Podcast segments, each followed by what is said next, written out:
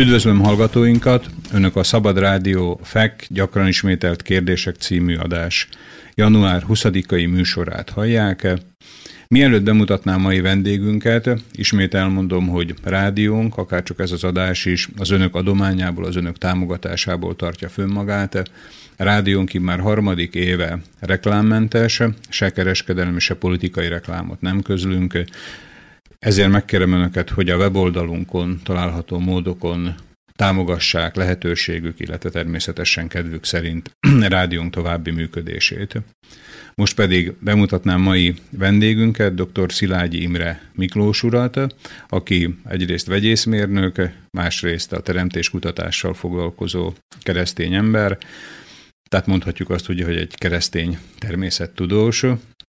Szilágyi úr, mi az, amivel most ön aktuálisan foglalkozik, akár szakmailag, tehát a, a vegyészeten belül, akár a teremtéskutatáson belül? Szeretettel köszöntöm én is a kedves hallgatókat, és nagyon köszönöm a megtisztelő meghívást ebbe a műsorba. Um, ahogy elhangzott, én uh, vegyészmérnök vagyok. Vegyészmérnökként végeztem a Budapesti Műszaki Egyetemen, és ott is uh, doktoráltam, és jelenleg is ott tanítok, illetve ott van egy uh, kutatócsoportom. A, az egyetemen, a világi szakmámban a szakterületem az analitikai kémia, anyagtudomány, nanotechnológia, Azért hangsúlyoztam a világi foglalkozást, mert a bemutatkozás úgy hangzott, hogy vegyészmérnök vagyok, illetve mellette teremtéskutatással is foglalkozom. Ennyire élesen azért nem válik ketté. Számomra a, az egyetemi munkám is az egy hivatás, tehát nem, nem csak egy olyan dolog, amit azért csinálok, hogy meg tudjunk élni. Én, én ugye hívő keresztény vagyok, és én hiszem azt, hogy a, a kutató munka, amit végezek, az, az is a, az, úr, az úrért végzett munka. Már egészen gyerekkoromtól kezdve nagyon érdeklődtem a természettudományok iránt, rengeteg versenyre jártam, megyei országos, stb. döntők, könyvettem részt, és nagyon tetszettek régen ezek a dinoszauruszos könyvek, rengeteg sorozatot néztem ezzel kapcsolatban, és ami ami, ami konkrét esemény, konkrét időponthoz köthető, az, a, az az, amikor én hívő keresztény lettem. Én akkor 14 éves voltam. Tehát ő nem egy keresztény családba, egy klasszikus keresztény nevelést eh, kapó gyermekként nőtt fel? Nem, egyáltalán nem. Én, én nem, nem hívő családba születtem, és azért kezdtem el foglalkozni egyáltalán a Bibliával, mert a, az apai nagyszüleim reformátusok voltak, még presbiter is volt a nagyapám, aztán az 50-es években, amikor elvették a földjüket, mindent, akkor a templomból is elmaradoztak, és aztán a rendszerváltás után ö, ö, szüleim javaslatára, hagyományból elkezdtem református konfirmáció előkészítőre járni, mondván rosszat nem tanulhatok, ha valami jó ragad rám, akkor annál többet örülünk, de ennyi volt.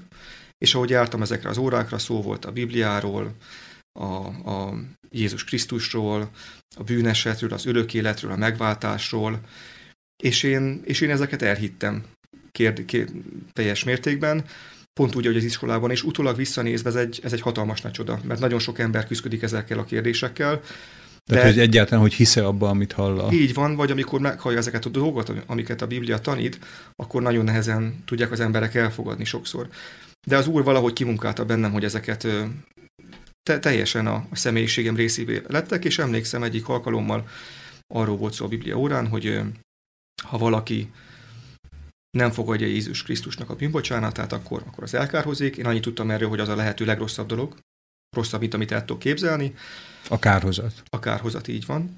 És amikor hazamentem, egyik szerda este volt, emlékszem, 14 éves voltam, akkor imádkoztam Istenhez, hogy Uram, én azt hallottam, hogy hát, hogy én bűnös vagyok, én ezt elhiszem, tudom, és azt is hallottam, hogy Jézus Krisztus azért jött el a földre, hogy az én bűneimért is meghalljon, én ezt is elhiszem, és, és csak kérnem kell, hogy az az enyém legyen, ezért kértem, és csak hinnem kell, hogy az enyém, és megköszönnöm, úgyhogy én elhittem és megköszöntem, és, és akkor ez a, ez, a, ez a hatalmas halálfélelem, ami bennem volt, az egyik percről a másikra elmúlt, és azóta tudom, hogy bármi történik velem, én az Úrhoz a mennyországba fogok kerülni akár most is, ha bármi történik velem, és, és ez, ez azóta az életemnek a kiinduló pontja, ez a legfontosabb része az egész lényemnek. És utána, ahogy folytattam a gimnáziumi tanulmányaimat, egyre több keresztény könyv akadt a kezembe, ezek között a könyvek között volt olyan is, ami természettudományjal foglalkozott, ezek különösen is érdekeltek, és, és sok olyan könyv volt, ami arról szólt, hogy a mai tudományos eredmények nem állnak ellentétben a Bibliával, alátámasztják azt, hogy volt egy világméretű özönvíz, akár azt is alátámasztják, hogy a Föld nem több milliárd éves, és bizony vannak olyan eredmények, amik a, a, az evolúció elméletet megkérdőjelezik. És amikor... Szilágy úr, bocsásson meg, hogy egy picit lefékezem. Tehát itt elhangzott néhány kifejezés, ami lehet, hogy magam számára se teljesen világos. Tehát előbb ugye ön azt említette, először is leírta ugye a, hát mondhatjuk így, hogy a megtérésének a történetét, vagy talán nem is volt ez megtérés, hanem ön teljesen természetesen vette ugye a, a templomba, vagy a hittanórán hallott dolgokat, tehát önnek valamiféle nagy reveláció nem is zajlott le a 14 éves kora körül. Én ezt egyértelmű megtérésnek hívom. Értem. Tehát az nyilván egy természetszerű dolog volt, hogy ezeket elhittem, de akkor nekem természetes volt, de utólag visszanézve ez nem természetes dolog, ez egy kegyelem volt, hogy ezeket elhihettem. Értem. Tehát amikor rájött, hogy a nagy többség ez nem így van, ugye? Tehát, igen, hogy a többiek, igen. mint amikor Mozart rájött tizenvalahány éves korában, hogy nincs mindenkinek abszolút hallása, igen. és erre csodálkozott rá. Azért én nem merném magamat Mozarthoz hasonlítani semmilyen téren. Inkább csak a történetet hasonlítottuk igen, igen. össze. Említette azt, hogy tehát ugye egy kicsit már konkrétabban is belementünk a teremtés problematikájába, vagy pedig a teremtés kérdéskörébe.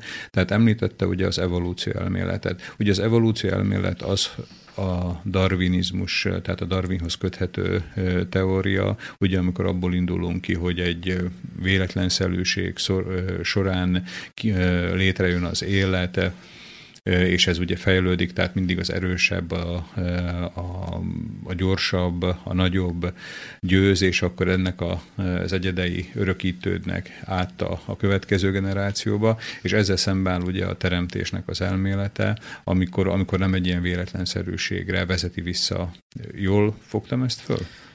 Igen. Értem, értem. Illetve elmondott ugye egy, egy eh, nagyon érdekes eh, összevetés, tehát az, hogy a, az é, a Föld nem több milliárd éves, hanem hanem mennyi? A Biblia tanítása alapján néhány ezer éves, néhány amit, ezer hogyha éves. valaki meghal, akkor hát úgy vagy most én, ugye? vagy akkor vagy viccnek tartja, vagy butasságnak, vagy egy középkori valami visszamaradt. Értem. Hát ugye, ugye most, tehát akár Magyarországon, akár Szlovákiában, de legalábbis a nyugati civilizációba teljesen beépült az a tudat, ugye, hogy itt több, akár milliárd éves földtörténetről tanulnak a gyerekek az iskolába, akár az általános iskolába, akár a középiskolába, sőt, talán még a felsőfokú képzés során is. Igen, teljes mértékben egyetértek, és én is ugyanezeket megtanultam. Tehát tanultam a földtörténeti korokról, tanultam a, a, a biológiai evolúcióról és ennek a különböző részeiről, de visszatérjek az eredeti kérdéséhez, mert azt gyorsan le akartam zárni. Tehát gimnáziumban, általános iskolában én ezeket megtanultam, de hogy olvastam a keresztény könyveket, így valahogy, tehát mivel megtértem, az Úrnak a szent lelke munkálkodott bennem, de bennem a Biblia, az Úr igéje lett a, a zsinórmérték, azt fogadtam el abszolút tekintélynek. És ennek alapján kezdtem el nézni a tudományos eredményeket is, és így gimnáziumban teljesen átalakult a gondolkodásmódom, és, és egyértelműen a Bibliának a tanulságtételét fogadtam el, ami a tudományal kapcsolatban. És úgy gondoltam, hogy a tudományal kapcsolatos állítása is a Bibliának igazak, illetve hogy nem az evolúció elmélet igaz. Elkezdtem járni egyetemre, vegyészmérnök szakra, és 19 évesen lett egy, egy belső bizonyosságom, hogy, hogy, hogy nekem az a hivatásom, hogy keresztény természetudós legyek. Aztán egyetem alatt írtam egy tudományos diákori dolgozatot az evolúció elméletről, vagy annak a kritikájáról, és utána találkoztam egy biológus barátommal, dr. Cserháti Mátyással, és vele alapítottuk meg a teremtéskutatókört, csak hogy visszakanyarodjunk az eredetihez, ez volt a, az egésznek a, a menete. Értem. Ö, általában ugye, gondolom talán ezzel hallgatóink is egyetértenek, akkor, amikor a tudományról, illetve a hit, a vallás kapcsolatáról beszélünk, akkor talán még egy megengedőbb fölfogásba a bölcsész, a társadalomtudományokkal foglalkozó tudósok vagy kutatók, akik egy közös nevezőre hozhatóak a a, a Biblia, vagy pedig a hit tanításával. Általában, ugye, hogyha egy természettudományos műveltségű kutatóval találkoznak, ott sokkal kevésbé megengedőbb talán a közvélemény, hogy a teremtés elméletet egy természettudóshoz kösse. Tehát, hogy a kettő, mint hogyha a nagy közönség szemébe kizárná egymást. Tehát, hogy a természettudományos műveltség, illetve az elkötelezettség a Biblia mellett, hogy Találkozik esetleg ön ilyen reakcióval, vagy, vagy mi a tapasztalata, tehát amikor a laikus közönséggel e, beszél? Egyfelől egyetértek önnel, tehát ma széles körben az a vélekedés alakult ki, ha szabad ezt mondanom, hogy, hogy, hogy az evolúció elmélet az a tudomány, az, hogy hogyan Ugye még a keresztények között is gyakori ez a vélekedés, hogy az, hogy hogyan teremtette meg Isten a világot, az a tudomány témakörébe tartozik, az, hogy miért teremtette meg, az pedig a teológia, ugye a bölcsészet és így tovább. Tehát ezért mondható talán ez a szétválasztás. Ugyanakkor én elég sok előadást tartottam már ebben a témakörben, Magyarországon, iskolákban, gyülekezetekben, különböző helyeken, és én azt láttam, hogy hogy nem csak a természettudományos végzettségűek azok, akik mondjuk kritikusan fog, fordulnak a teremtés elmélet felé, hanem nagyon gyakran a... Az evolúció felé. Kritikusan fordulnak a... Bocsánat. A teremtés elmélet felé. Tehát amikor beszélek arról, hogy én a teremtés elméletet fogadom igen, el, igen, igen, igen. akkor van, aki fölvonja a szemöldökét, hogy ajaj, hát ez azért nem teljesen így van. Azonban nagyon érdekes, hogy nagyon sokszor pont a bölcsész, sőt a teológiai végzettségűek azok, akik, akik erősen, vagy erősebben kritizálják ezt. Tehát ez, ez a nézőközönségtől... A teremtés elmélet. A teremtés elmélet, tehát ez a nézőközönségtől függ. Tehát nyilván, ha mondjuk gyülekezetben tartok előadást, akkor, akkor, akkor ott talán több az, aki a teológiai témákhoz alapszinten jobban ért, mint mondjuk a tudományos témákhoz. Tehát ez változó. Tehát Értem. én nem, nem húznék ennyire éles távvonalat. Inkább úgy fogalmaznék, hogy ma már a, a, az evolúció elmélet nem korlátozódik szigorúan a biológiára, kémiára, geológiára, fizikára és így tovább, hanem a tudománynak és az életnek minden területét átjárja.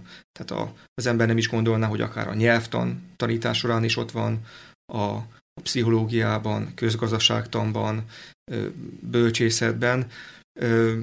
Általában az egész emberképünket ez, ez, ez, ez határozza meg az iskolai nevedés, nevelést, a pedagógiát. Mi az a legáltalánosabb megfogalmazása az evolúció elméletnek, tehát eh, amit applikálni tudunk szinte a tudomány összes, vagy applikálnak eh, a tudomány összes területére, tehát az, hogy az erősebb legyőzi a gyengébbet, vagy a természetes kiválasztódásnak a, az elmélete. Tehát, hogyha önnek egy, egy kis összefoglalót kéne mondani az evolúció elméletről, vagy a darwinizmusról, mi lenne az a leglényegesebb pont, amit, amit elmondana ezzel kapcsolatban? Hát ha az evolúció elméletet röviden össze akarnám foglalni, akkor, akkor tehát szűk értelemben az evolúció elmélet az a biológiai, biológiai evolúciót jelenti. Tehát biológiai ennyi, evolúció. Tehát a szűk értelemben az evolúció az csak a, a biológiai evolúciót jelenti, az egyetfejlődést, alacsonyabb rendű, vagy alacsonyabb rendűnek tartott állatból kifejlődik a magasabb rendű, és a végén itt vagyunk mi. Tehát ez lett amikor, hogy, hogy, hogy, hogy, az, hogy, a, hogy az ember elődje a majom, ugye? Hát, vagy, vagy elő, közös ős. Aha, hívják. értem. Tehát azért, igen. Tehát, hogy a majomból fejlődött ki az ember. A közös ősből fejlődött ki a majom, és az ember külön. Értem. Egészen pontosan ez, ezt tanítja az evolúció elmélet. Az evolúció elméletnek van több fontos megállítása, ami mondjuk, több fontos állítása, ami ellentétben van a Bibliával, néhány ilyet felsorolnék. Tehát az evolúció elméletben nagyon fontos a, a, a, az, hogy a természeti törvények folyamatosak, hogy jelen a múltnak a kulcsa. Ha meg akarjuk figyelni azt, hogy mi történt a múltban, akkor meg kell nézni azt, hogy mi történik ma, és vissza kell vetíteni. Mivel ma icipici változásokat látunk, azért, hogy valami nagy dolog létrejöjjön a múltban, nagyon-nagyon hosszú időre van szükség. Tehát az evolúció elméletnek légszükséglete a hosszú idő, a több milliárd év akár, amivel így lehet takarózni. Nagyon fontos, hogy az evolúció elméletben nincsen teremtő, nincs az élőlények terve mögött nincsen intelligencia, sőt igazából nincsen terv, cél sincsen, az evolúció elmélet Tehát, szerint, hogy csak úgy? Igen. Az evolúció elméletben az, az anyag az örök létező, és az evolúciónak van több hajtórugója, ilyen a mutáció, szelekció, és így tovább. Illet, de ami nagyon fontos, hogyha ha a keresztény szemszögből vizsgáljuk, az az, hogy az evolúció elméletnek egy nagyon fontos hajtóereje a halál. Ahhoz, hogy a következő lépcsőfok ki tudjon alakulni, az előző gyöngébb lépcsőfoknak el kell pusztulnia. Uh-huh. El kell takarítani a szint, színről, tehát az evolúció elméletben a halál az egy szükséges és egy jó dolog. És illetve az is nagyon fontos, hogy az evolúció elmélet folyamatos, ma is tart. Tehát vannak ö, olyanok, akik azt gondolják, hogy a, ugye mi is csak egy átmeneti termék vagyunk, arról ö, tervezgetnek egyesek, hogy mert az agyunkat átrakjuk egy számítógépre, és akkor egy ilyen bio, nem is tudom, egy ilyen szerves, szervetlen valami lényeként fogunk tovább élni. És, evol- és éppen ezért az evolúció elméletben, bocsánat, az ember nincsen kinütetett helyzetben. Tehát, tehát, egy, tehát mi csak egy, beszélő, egy folyamatnak egy része, Mi ugye? csak egy beszélő állat vagyunk, az ösztöneink az állatvilágból származnak, és az összes, és nagyon sok a, a, az emberi közösségekben lévő folyamatot visszavezetnek állati folyamatokra. Tehát például, hogyha valaki mondjuk váltogatja a partnereit, ugye párkapcsolatokban, az, az egy evolúciós hajtóerő miatt van, hiszen régen is a, a különböző állatoknak az volt a célja, hogy a saját ö, sejtjeiket tovább tudják örökíteni, minél több nőstényt a hímek meg tudjanak termékenyíteni, és ez egy jó dolog, ezt, ezt el kell fogadni, ez, ez van. És itt egészen ö, az evolúció elmélet szerint ö, ha nagyon-nagyon kisarkítjuk, a, a, az abortusz, a, a, a, az erőszak, a, a bántalmazás, akár Hát... Minden egy természetes fejlődésnek egy bizonyos szintje? Úgy is lehet tekinteni. Uh-huh. Nyilván ezt ma az emberi társadalomban nem fogadjuk el, de az evolúcióból nem következik az, hogy nekünk ezeket nem kell elfogadnunk. Értem. Tehát, hogy mindent alá tudunk támasztani azzal, hogy valamelyik szintjén levő egyed nél megjelenik Igen. ez mind egy természetes jelenség. És az evolúciónak a folyamatát, ha végigvesszük, ugye mondtam, hogy szűk értelemben a, az evolúció elmélet, a biológiai evolúciót veszük, de ma már az Ugyanez a fejlődési szint. Van egy általános elmélete, ez kezdődik a, az ősrobbanáson, a nagy bummal, amikor egy, a, a világegyetemen lévő összes anyag egy pici pontba volt összesűrűsödve, ez aztán fölrobbant, elkezdett tágulni valamilyen úton módon, aztán helyenként megint összesűrűsödött, nem tudjuk hogyan, kialakultak a, a különböző anyaghalmazók, égitestek, az égitesteken, vagy a Földön legalábbis egyszer Szilágyi, megjelent az egy élet. pillanatra az ön szavába vágok. Tehát ez még ugye mind az élettelen része Igen. a dolognak. Meg tudja nekem mondani azt, hogy az evolúció elmélet azt a legfontosabbnak, általam talán legfontosabbnak tartott pontot, hogy fogalmazza meg, tehát hogy amikor az élettelenből élő lett, tehát az a, valószínűleg volt egy pillanat, ugye, amikor, amikor még nem élt, és a következő pillanatban az az adott akkor még dolog már élőlény lett. Tehát, hogy hogy keletkezett az élet az evolúció Igen. elmélete szerint? Én nem gondolom, hogy feltétlenül ez az evolúció elméletnek a legfontosabb része. Ez egy része. Talán lehet, hogy az egyik Csak legérdekesebb. A, így van, erről sokat is tudok mesélni, sokat olvastam, foglalkoztam ezzel a kérdéssel, lévén ez a kémiai evolúció, és én vegyészmérőként ezzel foglalkozom. Üm, és Ugye, amikor létrejött az első sejt, mindjárt visszatérek arra, hogy ez hogyan képzelik, hogy ez hogyan jött létre, és milyennek a problematikája. Az e, e, volt egy sejt, elkezdett osztódni, szaporodni, lett több sejtű, és így, és Bocsánat, ne haragudjon, hogy e, visszatérek erre, tehát ugye ön is azt mondta, hogy volt egy sejt, ami aztán kezdett tovább osztódni. De ez az első sejt az evolúcionisták szerint. Az, az hogy jött létre? Akkor, akkor, akkor erre részletes, részletesen rátérnék. Annyit akartam csak elmondani, hogy biológiai evolút egy sejtből lett több sejtű, végén létrejött az ember, ezzel párhuzamosan a szervetlen világban is voltak nagy változások, kontinensvándorlás, hegységképződés, voltak szociológiai változások, kialakult a nyelv, több istenhit, amikor az emberek nem tudták már magyarázni, mitől volt a villám, akkor Zeus képzelték mögé, aztán lett az egy istenhit, de az igazi fejlődésnek a fő lépcsőfok, amikor már nincs szükség Istenre, vagy az ateizmus a fő lépcsőfok. Ö, igen. És visszatérve az élet kialakulására, ö, Ezzel kapcsolatban, hogyha meg akarjuk részletesen nézni ezeknek a, a, a, az élet kialakulásának a lépéseit, akkor a, legelső, akkor a legelső lépés az volt, amikor feltételezések szerint az ős Földön volt egy ős atmoszféra, és ebben különböző gázok ütköztek egymás, egymással, kialakultak ilyen egyszerű molekulák, ezeket hívják az élet építőköveinek, ilyenek az aminosavak, cukrok,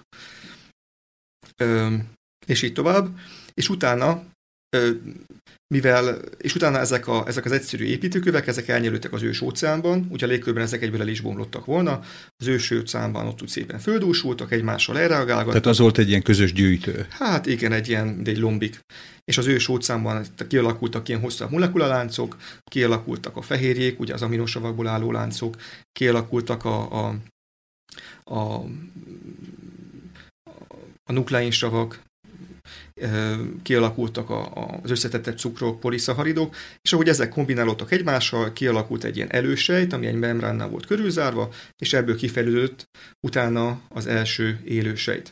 Tehát ez az elképzelés. Azonban az ezzel a probléma, hogy minél többet tudunk arról, hogyan működik a kémia és a fizika, meg a biológia, ez az elképzelés annál inkább tartatatlanabb, és gyakorlatilag az élet véletlenszerű kialakulásának a valószínűsége ezen elképzelés szerint ö, értelmezhetetlenül kicsi. Tehát egy ilyen 10 a mínusz nem tudom, mínusz 500-on, ezrediken, tízezrediken, valami ilyesmi számjön Tehát ki. valami nagyon hosszú Ez a valószínűség szám, számítás szerint ez, ez nulla. És ezt van olyan... Tehát annak a nulla szinte a valószínűsége, Nem szinte, egy, nulla. Tehát mondhatjuk azt, hogy gyakorlatilag nulla annak a valószínűsége, hogy ez az, amit előbb Szilágyi úr elmondott, Igen. ez minden szépen összepasszolna. Igen, el is tudom mondani aztán, hogy melyik, melyik részfolyamattal mi a probléma, tehát ezeket szépen végig lehet zongorázni, hogy, hogy, hogy, hogy mi a probléma az építőkövek kialakulásával, az egyszerű molekulaláncok kialakulásával, az elősejt kialakulásával, de az a lényeg, hogy a mai tudományos ismeretek alapján, és hangsúlyozom, minél többet tudunk, ez annál inkább egyértelmű. Tehát nem arról van szó, hogy, min- hogy nem tudunk még mindent, és azért valószínű az, hogy nem alakult ki az élet. Minél többet tudunk, annál valószínűbb, hogy magától nem alakult ki, tehát csak nulla valószínűsége. Ö, és, és ezt nagyon sok ö, kutató látja, és van, vannak olyan evolúció párti kutatók, akik, akik el is ismerik ennek a problematikáját, és azt mondják, hogy valóban az élet véletlenszerű kialakulásának az esélye nulla, de mivel a másik alternatíva számukra, vagyis az, hogy egy intelligens tervező hozta létre az életet, Isten, ugye számunkra ő, ő, ő, ő a Bibliának az Istene, tehát számukra ez nem elfogadható, ezért ők azt mondják, hogy ők mégis hisznek ebben a hihetetlenül pici valószínűségben, és azt mondják, hogy ők nem hisznek Istenben, ők az evolúcióban hisznek, és akármilyen pici a valószínűsége az evolúciónak, mégis mi itt vagyunk, tehát mi vagyunk annak a bizonyítéka, hogy ez mégis lezajlott, úgy, ahogy amúgy tudományosan nem történhetett volna meg. Értem. Tehát műsorunk első fél, órájának végére eljutottunk odáig mai vendégünkkel, dr. Szilágyi Imre Miklóssal, hogy a 21. században, ha jól értettem, tehát már a tudományos világ egy része is annyira fejlett a kutatások során, hogy már megdőlni látszik, vagy legalábbis megkérdejeleződik nagyon sok fontos részeleme az evolúció elméletnek. Tehát már vannak kutatók, akik annyira nem hisznek az evolúció elméletbe, de még nem tudják elfogadni magát a teremtésnek az elméletét is. Hogy ez így van-e, erre visszatérünk egy kis zenehallgatás után, mai vendégünkkel dr. Szilágyi Imre Miklóssal. Most hallgassunk egy kis zenét.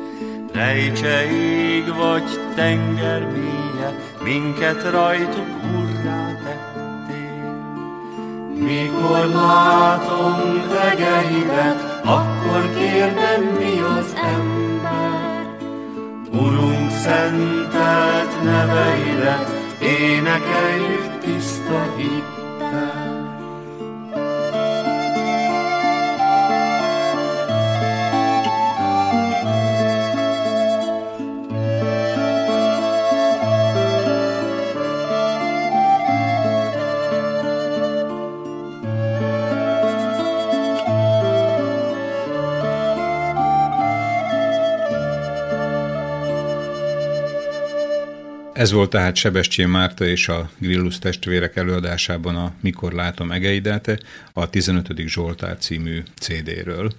Mai vendégünk dr. Szilágyi Imre Miklós, akivel a teremtés elméletről, illetve most konkrétan épp a teremtés elmélet opozit eh, elméletével, tehát ellentétes elméletével, az evolúcióval foglalkoztunk, és ott tartottunk ugye, hogy tehát az élet kialakulása az evolúció elmélet szerint egy nagyon kicsike-kicsike valószínűséghez köthető, akár véletlenszerű pillanathoz köthető, amikor a sok-sok élettelen vagy szervetlen részegységből kialakul maga az élet. Jól értettem, Messzilágy úr?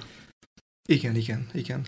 A, a kémiai evolúció a, az első élősejt kialakulása ö, szervetlen anyagokból, ö, ezt jelenti, és azért, hogy ezt bizonyítsák a kutatók, ö, ezt megpróbálták modellezni, és lehetőség szerint kísérletileg is alátámasztani. Tehát ennek több lépése van, és minden egyes lépést próbáltak kísérletileg modellezni. Tehát mindegy újba eljátszották ezt, ugye? Így van, így van, hiszen a kísérletes tudomány így működik. Alapvetően a, a, a magával az evolúció elmélettel és a teremtés elmélettel az a, az a probléma, hogy ezek a múltban történtek, és nem tudunk visszamenni. Tehát, hogy nem tudunk ugyanolyan környezetet előállítani. Nem, nem, igen, tehát, tehát nem feltétlenül tudjuk ezeket megismételni. De most térjünk vissza. Tehát a legtöbbet vizsgált terület, a legelső lépés ennek a folyamatnak az, amikor a Föld feltételezett ősi légkörében az életnek a legegyszerűbb molekulái, úgynevezett építő elemei kialakultak. És ezt úgy próbálták modellezni, hogy különböző gázokat reagáltatok egymásban egy lombikban, és a, és a Föld energiaforrásait próbálták modellezni, ugye villámlást, vulkanikus folyamatokat, napsugárzását, és az első sikeres kísérletet 1952-ben hajtotta végre Stanley Miller. Tehát sikerült előállítani az életemből élő? Néhány, nem. Ő néhány aminosavot állított elő egyszerű gázokból, mint a szénmonoxid, hidrogén, szulfid, ammónia. Tehát ez, ez inkább ugye fölfogható egy kémiai reakciónak. Ez így van. Ö, őt de amikor ezt lepublikálta, ő akkor még doktoráns hallgató volt egyébként, amikor ezt lepublikálta, akkor olyan szalagcímekkel jelentett meg az újságok, hogy bebizonyították az élet véletlenszerű kialakulását. Általában egyébként, hogy ö, sokszor a, a, a népszerű újságírás sokkal többet állít, mint ami valójában a tudományos lényeg. Tehát el kell olvasni általában a cikkeket, és ugye nem csak igen, a címeket. Igen. És aztán sokan próbálták ezt modellezni, ö, és a kísérletek látszólagos sikereivel párhuzamosan azonban számos probléma is fölmerült, és ezekről már nem hallunk. Itt néhányat azért elmondanék. Az egyik probléma az volt, hogy feltételezték, hogy a Föld légköre oxigénmentes volt, ugye ma sok, ma sok oxigén van a légkörben, hát ezt lélegezzük be. Ö, és miért feltételezték azt, hogy a légkör oxigénmentes volt? Azért, mert oxigén jelenlétében ezek az egyszerű molekulák, ezek elbomlanak.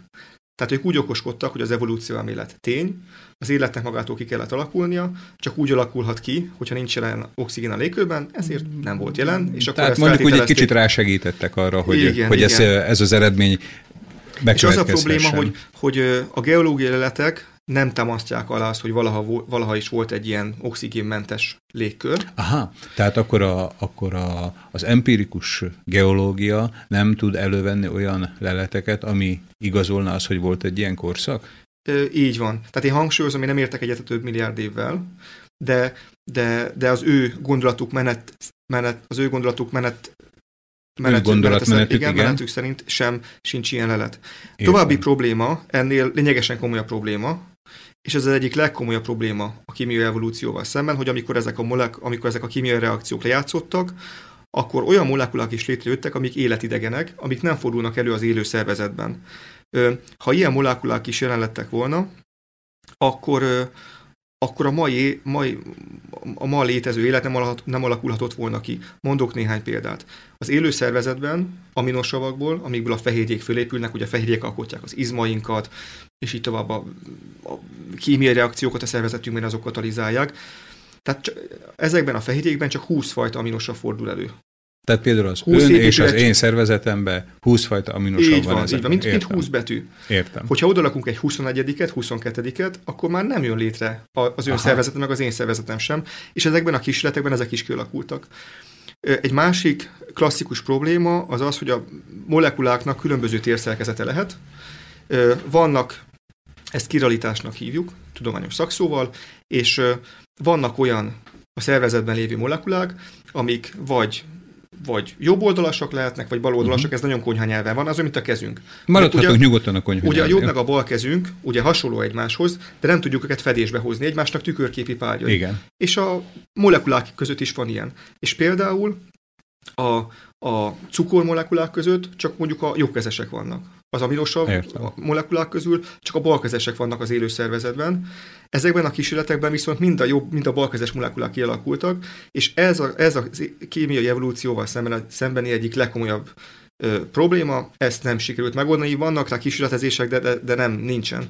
Tehát, tehát gyakorlatilag, hogyha nincsen elképzelés arra, hogy a ma a szervezetünkben lévő molekulák hogyan alakulhattak ki véletlen reakció útján, mi volt az a kiválogató mechanizmus, ami ebből a nagy katyvaszból kiszedte volna azokat a molekulákat, és csak azokat, amik bennünk előfordulnak, vagy bármilyen élő szervezetben mondhatok se. Lehet, hogy ez egy is. újabb véletlen volt. Igen.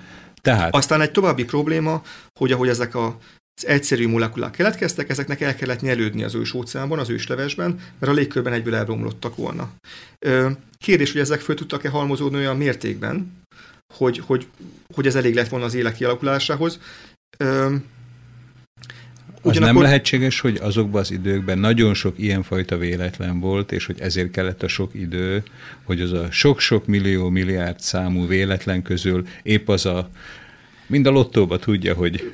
A, a tudományos kutatás azért úgy működik, hogy ezeket próbálja modellezni, ami ma nem jöhet létre, az a múltban sem nagyon jöhetett volna létre. Értem. És az is probléma, hogy, hogy az őslevesben, ahogy ezek, ezek elnyelődtek ezek a molekulák, az kellett volna, hogy az aminosavak csak aminosavakkal reagáljanak, hogy fehérjéket alkossanak. De ott voltak a cukrok, ott voltak a, a, a, a bázisok, és így tovább, ezek egymásra is elreagálhattak volna, tehát megint csak nem alakulhattak volna ki azok a tiszta molekulák, amiket, amik ma az összes élő szervezetben előfordulnak. Értem, tehát én annak, annak örülök, hogy Szilágyi úr itt van a stúdiónkban, tehát hogy ön ugye egyik feléről, egy oldalról egy vegyészkutató, Másik oldalról pedig ugye most beszélünk az élet kialakulásának lehetségéről vagy lehetetlenségéről. Tehát az, hogy amikor ön megcáfolja, e, vagy pedig kérdőjeleket megkérdőjelezi az evolúciós élet kialakulás magyarázatát, tehát ön ezt szakmailag is ugye e, meg tudja magyarázni, tehát e, még akkor ugye, amikor egy vegyészetileg kevésbé jártas vagy művelt ember eh, próbál ehhez hozzáni, tehát ő számára nem annyira evidensek ezek a dolgok, mint ahogy például Szilágyi úr számára. Igen, tehát ezt, ezt elismerem, meg ezzel egyetértek. Főleg ez a terület, ugye a kémia, az embereknek is részét érdekli. Akik hozzánk jönnek hallgatók az egyetemre, a Budapesti Műszak Egyetemre, őket általában én érdekli. De azért én emlékszem az iskolából, hogy, hogy csak néhány ember volt, akit ez érdekelt, és, és ahhoz, hogy az ember ezeket megértse, elég sok könyvet, szakcikket el kell olvasni, hogy, hogy átlássa ezeket a problémákat. Én tovább mennék, mert nagyon tanulságos egyébként. Még egy pillanatra, hogyha megenged, eh, talán itt a Szilágy urat, eh, én tudom, hogy ön egy nagyon szerény ember, de hát mégis az, amit a bevezetőben elmondott, ugye, hogy nem csak foglalkozik, tehát nem csak kutatja ezeket a e, vegyi folyamatokat, hanem elő is ad e, ezekről, tehát ugye e, ön át is adja a tudását, tehát számunkra, laikusok számára, hogy ez már két olyan, olyan referencia, hogy ő nyilván jó a kémiába. Tehát az, amit itt a teremtéssel kapcsolatban, vagy pedig az evolúcióval kapcsolatban megkérdőjelezőn kémiailag, az nem egy Kóklernek az állítása, hanem egy a vegyészeten belül elismert embernek a szavai. Tehát én most ugye nem vagyok abban a helyzetben, hogy 20 perc alatt fölvértezzem magam vegyi tudással. Nem marad más, mint az, hogy elhiszem önnek az ön tudományos eredményei alapján, hogy ez így van. Nagyon köszönöm a megtisztelő bizalmát és, és az elismerést. Ugyanakkor én, én, én mindenkit arra biztatok, hogy el kell olvasni mind a két oldalnak az állításait, és aztán önállóan mindenkinek meg kell hozni a döntést. Én nyilván én a teremtés elmélet és akkor most nézzük ki. meg tehát az, hogy ugye, hogy a másik oldalát, tehát a teremtés elmélete, ami ugye nem azt akarom mondani, hogy Szilágy Győrhoz közel áll, hanem ez az, amiből kiindul Szilágy Győrnak a, a hite, az mit mond? Tehát most hallottuk ugye, amit az evolúció elmélet mond, és a teremtés elmélet az mit mond az élet kialakulásáról? A, a, a teremtés elmélet azt mondja, hogy, hogy az élő lényekben a, a különböző biokémiai rendszerek, ugye azok, azok igenis egy tervező után kiáltanak. És, és Annyit azért hozzátennék még, hogy ezt valamilyen szinten sok evolúciópárti kutató is elismeri, csak ők más következtetésre jutnak. Tehát azt ismerik Ugye, el, hogy ez a... Hogy nagyon komoly problémát jelent az, hogy az élet önállóan önszerveződő módon szervetlen molekulákból létrejöjjön. Amiről az előbb beszéltünk. Igen, további problémát jelent ezzel kapcsolatban, és, és, és itt már mindjárt az élet mögötti intelligenciára térek rá, az az, hogy az élő, az élő, ugye itt csak arról beszéltem eddig, hogy egyszerű molekulák hogyan jönnek létre. De ami sok, még nagyobb probléma, hogy ezek az egyszerű molekulák összekapcsolódnak hosszú láncokká. Ugye az örökítő anyagunk, a DNS, az több millió kis pici egységből áll, és ezt a DNS úgy kell elképzelni, mint egy könyvtár. Ez tartalmazza a szervezetünk fölépítési tervét, de a működési tervét is, hogy ugyan működik.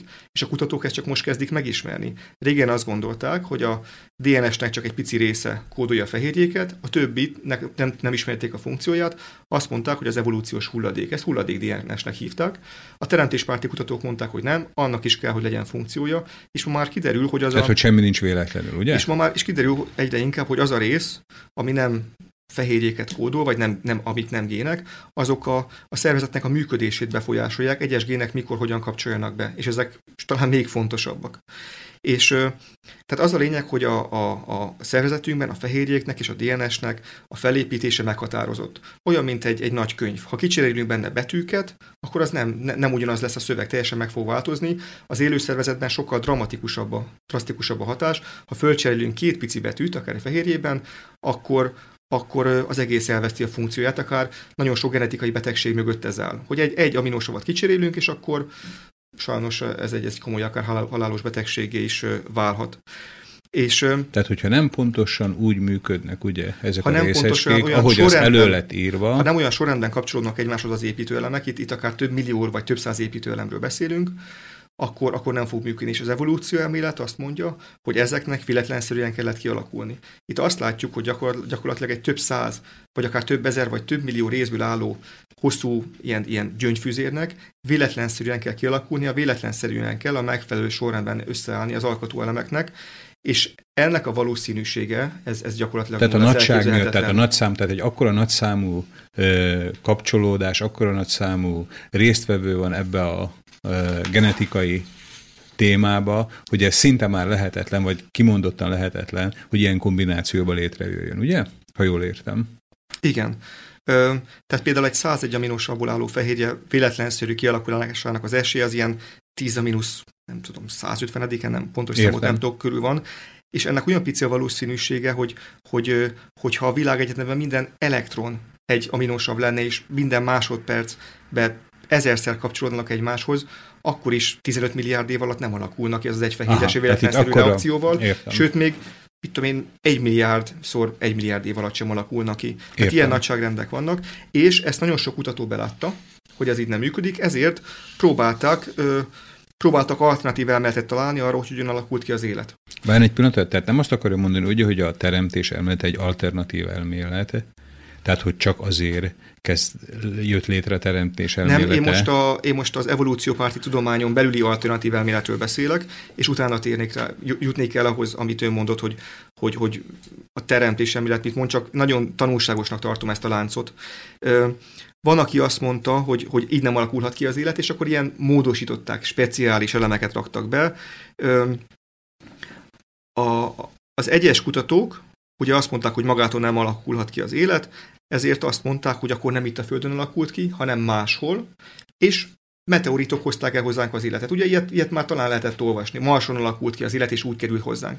Csak hogy elvileg a természeti törvények ugyanazok itt is, mint a Marson, vagy egy nem tudom hány fényévre lévő csillagon. Ha itt nem alakulhat ki, akkor ott sem alakulhat ki az Tehát élet. ők csak a kérdést helyezték át egy Így másik van. égitestre. Van, aki azt mondja, hogy, hogy, hogy nem is, hogy máshol alakult ki az élet, de vala idegenek hozzánk elhozták ezt az életnek a csíráját, ezt hív, ugye ezt hívják irányított pánspermia elméletnek. Még egyszer irányított? Pánspermia elmélet. Irányított pánspermia. Igen, igen, Értem. elmélet. És ugye, ami már kicsit ilyen sci kategória, de ugyanakkor mégsem az, hiszen a DNS felfedezője, a Sir Francis Crick, és ezt propagálja. Értem. Hogy valaki elhozta ide az életet hozzánk. Ugye erről sok filmet, lehetett lá- sok filmet lehet látni a moziban.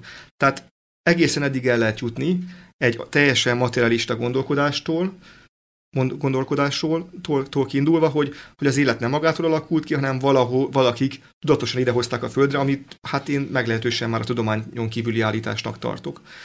És, és itt jön be a mi állításunk, az, hogy az élet nem magától alakult ki, nem földön kívüli idegenek ufok hozták ide, hanem egy végtelenül intelligens tervező hozta létre, számomra ez a Bibliának az Istene, ugyanakkor a tudományos eredmények alapján mi csak annyit tudunk kimondani, hogy az életet valaki megtervezte, az életet tervezettség nyomait hordja magán, az, hogy ki ez a valaki, azt egyszerűen a kémiai eredményekből nem tudjuk megmondani, és nyilván itt, itt, van, itt van a szerepe a, a, a, a hitnek. Ugye a Bibliában le van írva a zsidókhoz írt levélben, hogy hitál, hitáltal értjük meg, hogy Mm, hogy a látható a láthatatlanokból állt elő.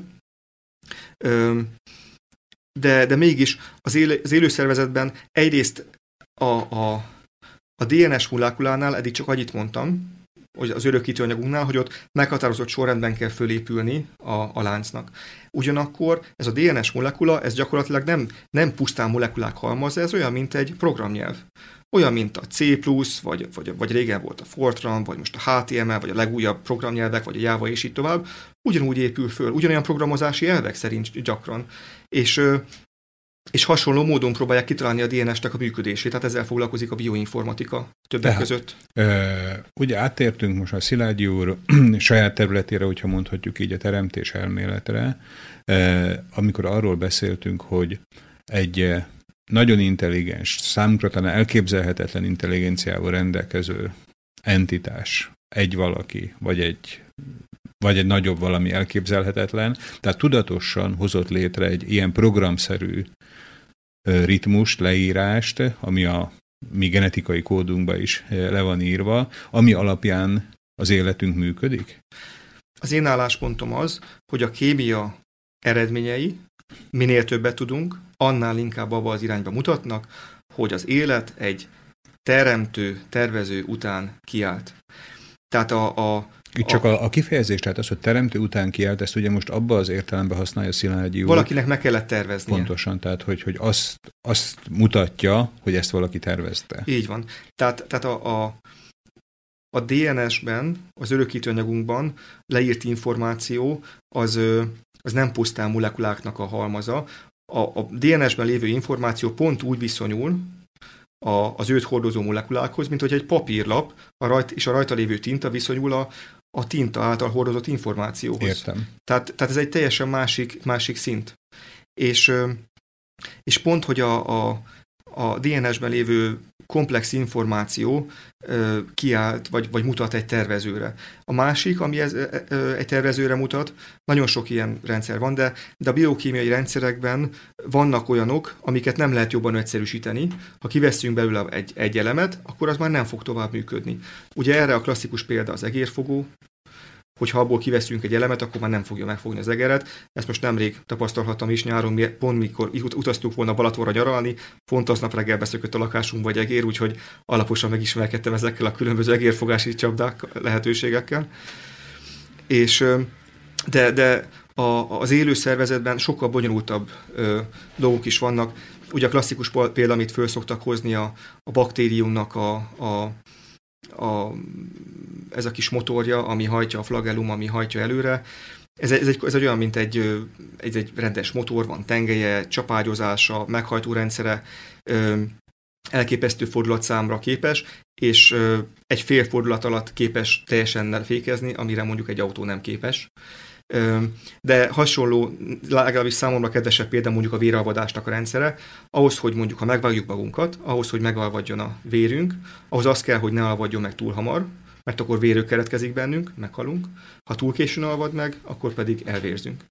Szilágyi úr, addig értem, hogy a teremtés elmélet alapján egy mondjuk a Bibliát tanítását, ha vesszük a kiindulás alapon, akkor Isten teremtette az életet, hozta létre az életet. A véralvadásnak a pontossága az, hogy se nem túl korán, se nem túl későn kezd el a kiserkenővér megalvadni. Ez hogy kerül be a képbe? Ö, úgy, hogy a véralvadás rendszere 20-30-40 vagy még több molekulán keresztül zajlik le, egyik molekula bekapcsolja a másikat, és így tovább. Ez egy kaszkádrendszer, mint egy dominó. E, az első dominót meglökjük, és aztán a végén az történik, hogy a, hogy a vérünk az megalvad, és a seb az, az begyógyul de itt a rendszerben vannak visszacsatolások, és így tovább, tehát ez egy rendkívül bonyolult informatikai vagy, vagy szabályzás technikai probléma is, és hogyha ebből egy pici elemet kiveszünk, akkor az lesz az eredmény, hogy az élőlény meghal. Az evolúció elmélet azt mondja, hogy a ma látható rendszerek úgy jöttek létre, hogy a régi rendszerek pici apró változásokkal javultak, és minden javulásnak jobbnak kellett lenni, különben nem tudott volna életbe maradni. Tehát, hogy pár százezer évvel ezelőtt a vér korában alvat. Hát, vagy más meg? rendszerre, de az, az igazság, hogy, a, hogy, hogy ezekben a ugye ezeket ilyen egyszerűs, egyszerűsíthetetlenül összetett rendszereknek hívjuk. Magyarán, ha kiveszünk belőlük egy alkotó elemet is, hogy visszavezessük egy korábbi egyszerűbb állapotra az evolúció elmélet szerint, akkor nem fog működni. Uh-huh. Értem. Tehát, és nagyon sok ilyen rendszer van az élő világban, a véravadás rendszer egy ilyen, de nagyon sok más rendszer is van, ami nem képzelhető, nem képzelhető el az, hogy apró pici változásokkal létrejött volna mai rendkívül bonyolult struktúra. Nem azért, mert, nem, mert hiányos a fantáziánk, és nem tudjuk elképzelni, hanem egyszerűen nem, nem, nem lehet csökkenteni. A tudomány nem, nem engedi, működni. ugye? Igen. Tehát, hogyha jól fogtam fel a véralvadásos példát, tehát a, a véralvadásnak nagy valószínűséggel ugyanígy kellett lejátszódnia a a késői vagy a nagyon korai múltban is, tehát hogy nem nagyon volt hova visszafejlődnie, mert nem tudunk, nem tudunk belőle semmit kivenni, ami fejletlenségi szinten kevesebb lett volna, mint ma. Ö, egyetértek önnel egy apró pici pontosítással, mégpedig úgy, hogy... Csak egy apró pici pontosítás, és először hallom a történetet, ez nagyon hízelgő a számomra. Mégpedig amiatt, mert a, a, az evolúció elmélet azt tanítja, hogy minden egyre jobb lesz. Egyre fejlettebb lesz. Igen. A teremtés elmélet pont az ellenkezőt tanítja. Minden pusztul le, minden egyre romlik. Uh-huh. A Biblia alapján a, a legintelligensebb földi ember, most itt nem, tehát Jézus kivéve, a legintelligensebb földi ember Ádám volt. Az ő örökítő anyaga volt a legkevésbé károsodva, ő volt a, ö, ő rendelkezett a legtökéletesebb szervezettel. Tehát én, én nem tudom, hogy az ő véravadási rendszere pont olyan volt, mint a miénk, vagy jobb. És a miénk hozzá képest egy degenerált rendszer. Nagyon sok olyan, illetve ne felejtsük el, hogy az a világ, amit Isten teremtett, az egy tökéletesen jó világ volt. Hibátlan, büntelen. Mi ezt nem tudjuk elképzelni, hogy milyen lehetett. Tehát ott a fizika, a kémia, a biológiai törvények, azok, azok, azok mások lehettek, de nem tudjuk elképzelni, hogy milyen, mert mi már csak ebben a bűnös világban élünk, ami, te, ami teljesen máshogy működik. Arra, hogy milyen lehetett ez a világ, a, a Bibliából csak így néhány, néhány példa jut eszembe, amikor ennek az ízét megérezheti az ember, amikor, a, a, amikor például Dánielt, Dánielnek a barátait Babilonban bevedik a tüzes kemencébe, mert nem hajlandók, mert, mert az urat imádják, és nem hajlandók egy pogány Isten előtt leborulni, akkor azt olvassuk, hogy, hogy a tűzben nem égtek meg, és, és még a füstnek a szaga sem járt át őket. Amit mai kémiai, fizikai ismereteinkkel nem tudunk megmagyarázni, az Úr megőrizte őket, a, a, a ruháik szöveteit. és nem tudjuk elképzelni, milyen egy olyan rendszer, ami mondjuk nem pusztul, nem bomlik le, amit ma látunk. De ugye a bűneset utáni világ is, ami már megromlott, Isten valószínűleg változtathatott természeti törvényeket, akár belenyúlhatott egyes biokémiai rendszerekbe is, de még azt sem tudjuk elképzelni, mert ahhoz képest is sokkal ö, rosszabb állapotban vannak ma az emberek. Tehát nem, nem, a Biblia nem azt állítja, hogy az ember, hogy az emberiség és, a, és az egész teremtett világ az fejlődik, hanem egyre pusztul. És egyre betegebbek leszünk, egyre több lesz a genetikai betegség közöttünk. Tehát akkor ez egy lényeges különbség ugye a, az evolúció elmélet, illetve a teremtés elmélet között, hogy ugye még az evolúció, ahogy ön is ismertette, egyik állítás az, hogy minden egyre tökéletesedik, minden egyre jobb lesz. Míg a teremtés elmélet, ahogy most öntől hallottam, ugye arról beszél, hogy a, az ideális kezdetektől napjainkig egyre inkább a romlás jeleit mutatja. Jól értettem ezt? Igen, igen, igen. A bibliai teremtés elmélet ezt állítja, de hogyha ha bibliai teremtés elméletről van szó, akkor néhány, korábban a, a, az evolúció elméletnek néhány jellemzőjét említettem, akkor ugyanezt megtenném a bibliai teremtés elmélettel is. Ö, a, a, teremt, a Biblia szerint a teremtésnek van célja, van mögötte teremtő, a fő cél az Úr dicsőítése. Ö, nem az anyag az örök, hanem Isten az örök, és ő a semmiből teremtett, teremtette meg az anyagot, és nagyon fontos, hogy, hogy a jelen az nem feltétlenül a múltnak a kulcsa, ahogyan az evolúció állítja, hanem a Biblia a múltnak a kulcsa, mert a múltban történtek olyan események, amiket nem lehet a mai világból visszavezetni. Tehát a jelen nem a múlt kulcsa. Nem feltétlenül, nem mindig a múltnak a kulcsa. Tehát a, a mai világból nem lehet levezetni a, a teremtést, a bűnesetet, a megváltást, az özönvizet, a világméretű özönvizet, vagy legalábbis hát nem mindegyiket feltétlenül könnyű. Tehát nem a napjainkban történt, vagy pedig a napjainkban megélt aktuális események az, amit vissza tudunk vezetni. Igen, ami nagyon fontos, a... hogy amit ma látunk, az nem feltétlenül úgy történt a múltban is. Értem. Így Tehát az, ami a múltban történt, az pedig az, ami a Bibliában van leírva. Igen, illetve illetve a múltban történt eseményeknek egy részét a mai természettudományos ismereteinkkel azért meg lehet magyarázni, tehát mondjuk azt, hogy ma, ma egy hegycsőképződés vagy egy cseppkőképződés lassan játszódik, de a kémiai, fizikai, biológiai ismereteink alapján ez a múltban elképzelhető, hogy gyorsabban játszódott le. Értem. És vannak is rá példák, hogy ez valóban megtörténik, de vannak olyan dolgok, amiket nem tudunk, en, nem tudunk még így sem visszavezetni. Tehát azt, hogy, milyen, az, hogy volt bűneset, azt, hogy, azt, hogy volt egy tökéletes világ, ezt nem tudjuk a mai, mai világból visszavezetni, és itt igenis szükség van a Bibliára. De ami nagyon és, a, font... és a Bibliába való hitre, ugye? Igen. Ami ö, az egyes ember számára nagyon fontos ebből a kérdésből, mert, mert általában az emberek úgy tekintenek erre a kérdésre, hogy ez a tudósoknak az elefántcsontornyára tartozik, ők elvitatkoztatnak egymással, de minket ez nem érdekel. Ránk ez nincs hatással, megnéz a gyerek valamilyen természetfilmet, aztán kész iskolába megtanulja, de a hétköznapi életünkre ez nincs hatással, és egyfelül ez igaz, ugyanakkor, ha mögé megyünk a dolgoknak, ez, ez azért nem annyira igaz. Tehát a, a tehát magyarra lefordítva, hogy miért is fontos napjaink számára ugye az, hogy ismerjük ezeket az elméleteket, vagy ismerjük a teremtés elméletét?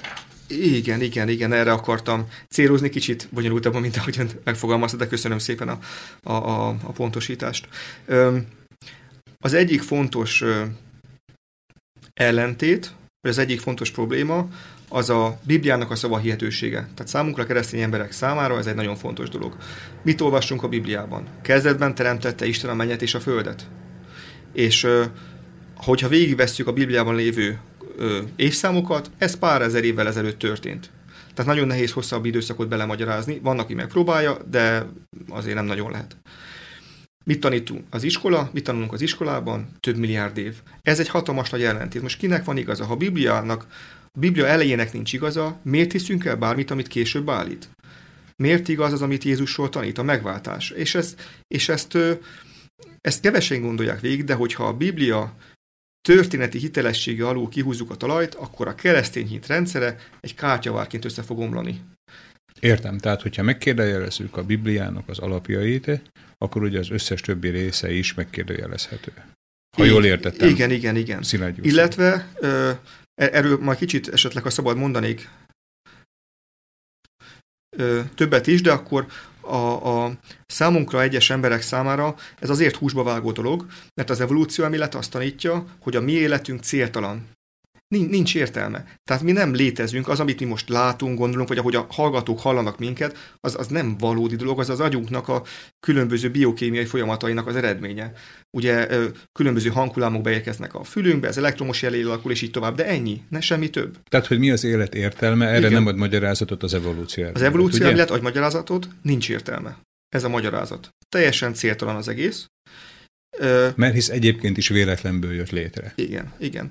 A, a teremti, Biblia viszont azt mondja, hogy az életnek van célja, minket az Úr teremtett meg, és minden egyes embert, sőt a hajszálunkat is az Úr számon tart, és mindannyiunkkal személyre szabott célja van, mindannyiunkat külön-külön szeret, fontosak vagyunk a számára, és nem véletlenül vagyunk ott, ahol vagyunk, hanem az Úr igazgatja az életünket, és és az ő, ő személyes gyermekei, vagy az ő gyermekei lehetünk, Jézus a barátjainak hív minket, hogyha őt követjük. Tehát egy teljesen más életperspektíva nyílik ki a Biblia alapján, mint amit az evolúció elmélet kínál. Semmi esetre se célunk gondolom Szilágyi úrnak, illetve műsornak az, hogy mi valamiféle versenyt döntsünk el itt az evolúció, vagy pedig a teremtés elmélet között. Minden esetre az, amit ismertetésként meghallottunk ez idáig, így a műsor fél idejéghöz érkezve, mert ez is úgy gondolom, hogy nagyon, nagyon érdekes. Mai vendégünk dr. Szilágyi Imre Miklós, aki a, egyrészt ugye a természettudományos műveltségével, illetve e, mellette, vagy ezzel párhuzamosan a teremtés kutatásról, teremtés kutatásban szerzett tapasztalataival ismertette meg ez idáig hallgatóinkat. Ezt fogja tenni ezután is, csak most csinálunk egy kis szünetet ismét.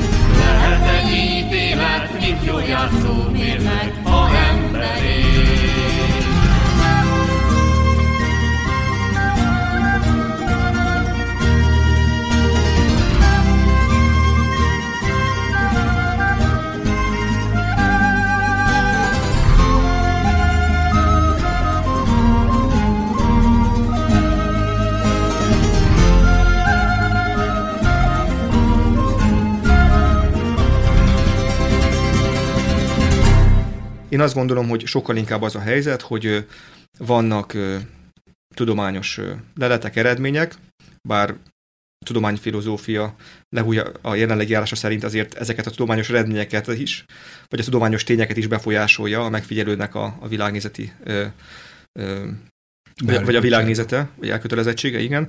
De az a lényeg, hogy vannak tudományos eredmények, és az a kérdés, hogy milyen szemüveget veszünk föl, és milyen értelmezési keretbe helyezzük ezeket. Az evolúció szemüvegét vesszük föl, és abba akarjuk beleilleszteni ezeket, vagy a teremtés modell szemüvegét vesszük föl, és oda akarjuk beilleszteni. És én azt gondolom, hogy az a, az a az a fair, meg az, a, az az igazságos, vagy az egyenes, hogy elmondjuk, hogy mi ezt tanítjuk, másik elmélet azt tanítja, nyilván ők is elmondják, és aztán majd mindenki egyen-egyenként tud dönteni. Én személy szerint mindenkit bátorítok a Biblia komolyan vételére és a teremtés elmélet elfogadására, de erre senkit nem lehet kényszeríteni, ez mindenkinek a személyes világnézeti döntése. És ezt, ezt fontosnak tartottam leszögetni, tehát én nem nagyon, nagyon vigyázni kell, amikor erről a kérdésről beszélünk, hogy nehogy hogy mi, mi, mi elméletekkel, tényekkel vitatkozunk, és nem, nem szabad, és nem is ildomos, és nem, nem szép dolog bármi rosszat mondani bármelyik elmélet képviselőjéről. Öm, Önökről mondanak rosszat az evolúció elméletnek a...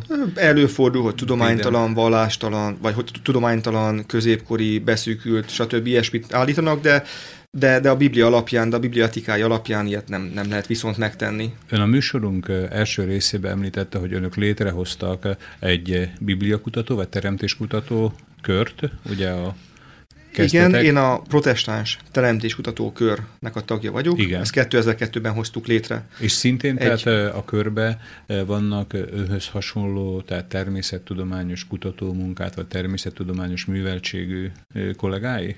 Igen, igen. A barátom, akivel létrehoztuk, ő most az Egyesült Államokban dolgozik, ő bioinformatikus, vagy biológus, van közöttünk orvos, fizikus, és így tovább. Tehát alapvetően Tehát azok nem tartoznak... lehet azt mondani, hogy egy laikus társaság, ugye? Tehát visszatérnek ugye a kezdeti gondolatra, hogy általában ugye a, a bibliai hitelt, a teremtést általában ütköztetni szokták ugye a természettudományos világfölfogással. De hát, hogyha jól hallom, akkor jól képzelem el az önök társaságát vagy kutatócsoportját, biblia kutatócsoportját, akkor ez csupa természettudományos műveltségű emberek, akik zömében igen, természettudományos érdekeltségűek vagyunk. A teológiai hátterünket... Tehát nem a... zárja ki a kettő egymást? Nem, hogy... nem, nem. A teológiai hátterünket a Biblia Szövetség adja, tehát mi a, protestáns teremtés kutatókör, az a Biblia Szövetségnek egy, egy munkaága, tagszervezete de pont azért foglalkozunk ezzel, hiszen, hiszen lelkészek, teológusok azért ezekhez a kérdésekhez nem értenek olyan mélységben, és, és szakavatottan mi tudunk ezzel kapcsolatban megszólalni. Tehát ön, ön, önök egy nehéz tüzérség akkor a, a biblia kutatók mellett, tehát hogy még természettudományos alapokkal is meg tudják erősíteni hitükbe azokat, akik a Biblia tanításába indulnak ki. Hát mi ezen a területen próbálunk igen helytállni, és próbáljuk segíteni a hívőket, hogy, hogy merjék komolyan venni a Bibliát, és hogy ne gondolják azt, hogy a tudomány az, az ellentmond a Bibliának, sőt, szerintük a tudomány alátámasztja a Bibliát, de világszinten nagyon sok olyan kutató van, aki az evolúció elméletet megkérdőjelezi, és nagyon sok olyan ö, doktori végzettségű vagy kutató, kutató, kutató vénával rendelkező ember van, aki, aki a teremtés modell bővítésén gondolkozik. És a, a, a kérdése itt a, a mostani blogbeszélgetésében ugyanaz volt, hogy mit állít a bibliai teremtés modell, hogyan magyarázza meg a mai világnak a két létrejöttét. A, Korábban szó volt arról, hogy az evolúció az, az ugye nagy boom, élősejt kialakulása, akkor biológiai evolúció, és így tovább. A teremtés elmélet teljesen mást állít. Tehát itt nagyon-nagyon mások az állítások. A Biblia alapján, vagy a bibliai teremtésmodell alapján, a Föld az csak néhány ezer éves, a Bibliában ezt olvassuk. És amikor az Úr megteremtette a világot, akkor egy teljesen más világ volt, egy bűntelen világ. Nem tudjuk elképzelni, hogy milyen, milyen, milyenek hogyan nézhetett ki egy büntelen világ, ahol mondjuk az élőlények nem pusztultak le, hol nem voltak betegségek. Szilágyi, annyira szép dolgokat, mert mégis meg kell, hogy szakítsam. Mikor azt mondjuk, hogy az Úr megteremtette a világot, akkor az életre gondolunk, hogy az életet teremtette meg, vagy pedig például mondjuk a, a világegyetemet, vagy a földújat. Tehát mit értünk világ alatt ebben az esetben? A világ alatt azt értjük, amit a Biblia leír, a teremtés könyvében, Isten hat nap alatt megteremtette a világot, benne a csillagokat, a földet, Értem. az élőlényeket. Tehát az egész univerzumról beszélünk. Így van, így van. És ebben a tökéletes világban egy, egy, egy döntő törés akkor állt be, amikor az ember fölázott Isten ellen, ez a bűneset, és Isten akkor meg is átkozta a világot. A római levélben olvassuk, hogy az egész teremtett világ nyög, és várja az, az Isten fiainak megjelenését. Tehát nem csak az emberek pusztulnak, hanem az egész teremtett világ megváltozott a bűneset után. Utána megjelentek a, a, a, a, a betegségek, megjelentek a káros ö, különböző folyamatok, a, a, a különböző paraziták, és így tovább. Nagyon sok esetben egyébként a, a mai paraziták, vagy, vagy, vagy káros baktériumok, vagy, vagy különböző élősködő élőlények, ezeknek volt korábban egy jó funkciója, csak a, ahogy a genetikai állományuk, vagy valamilyen, vagy valamilyen más részük sérült, így átálltak erre, erre az új életmódra. A teremtésnél azt olvassuk, vagy a Bibliából tudjuk, hogy a teremtett világban minden élőlény növényevő volt. Tehát nem voltak húsevőek, az oroszlánok is, de még a Tyrannosaurus rex is mind-mind növényt evett, nem evett meg más állatokat, vagy, vagy akár az embert se. És az ember se evett állatokat. És a bűneset után ö, megváltozott a világ, egy teljesen más tehát más törvények uralkodtak. A következő nagy változás a világ történetében az az egész világra kiterjedő özönvíz volt, ami Noé korában borította el a világot, és Isten akkor minden élőlényt elpusztított, eh, minden szárazföldi élőlényt elpusztított, és csak a Noé bárkájában lévők élték túl. És az özönvíz után, után egy teljesen más ökoszisztéma fogadta a Noékat és a bárkában lévő állatokat. És akkor ez szintén pár ezer éve, ugye? Tehát egy pár ezer éves távolatban hát a Biblia alapján, igen, igen, igen, igen. Körülbelül az özönvíz 4500 ezer éve lehetett, és onnan is tudjuk, hogy teljesen más volt az ökoszisztéma, Noé özönvíze előtt, meg, mint, meg után, hogy azt olvassuk, ilyen hihetetlen kijelentések vannak a Bibliában, legalábbis hát egyesek számukra, tehát egy átlag ember számára hihetetlenek, hogy az, hogy az emberek több száz évig éltek, 900 70-60 évig éltek akkor, hát ma ez elképzelhetetlen.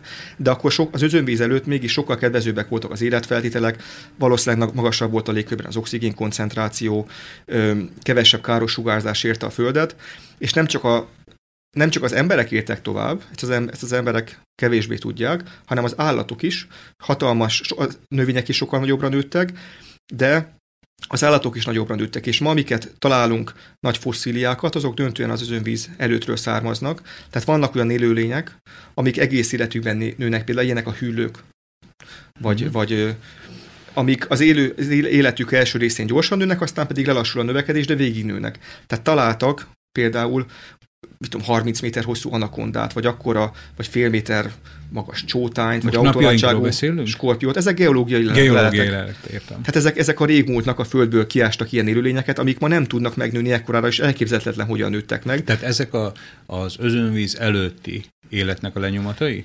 Igen, igen. Akkor kedvezőbbek voltak az életfeltételek, ezért nagyobbra is tudtak nőni az élőlények. És, és ez magyarázza a dinoszauruszoknak a hatalmas méretét is, hiszen a Biblia azt állítja, hogy Isten minden élőlényt egyszerre teremtett meg, a dinoszauruszokat látni kellett, látnia kellett Ádáméknak, hát sőt, hát Ádám nevezte el az első dinoszauruszokat, ahogy a többi állatot is, és a bárkán is volt néhány dinoszaurusz, sőt a Biblia is beszél dinoszauruszokról, csak ezt az emberek nem tudják. Mert? Hát Jobb könyvében, Jobb könyve említi, említi a Leviatánt, illetve a Behemótot, amit helytelenül krokodilnak és vízilónak fordítanak néhányan, de hát a behemótról azt olvassuk, hogy úgy állt a farka, mint egy cédrus, így vízszintesen oldalra.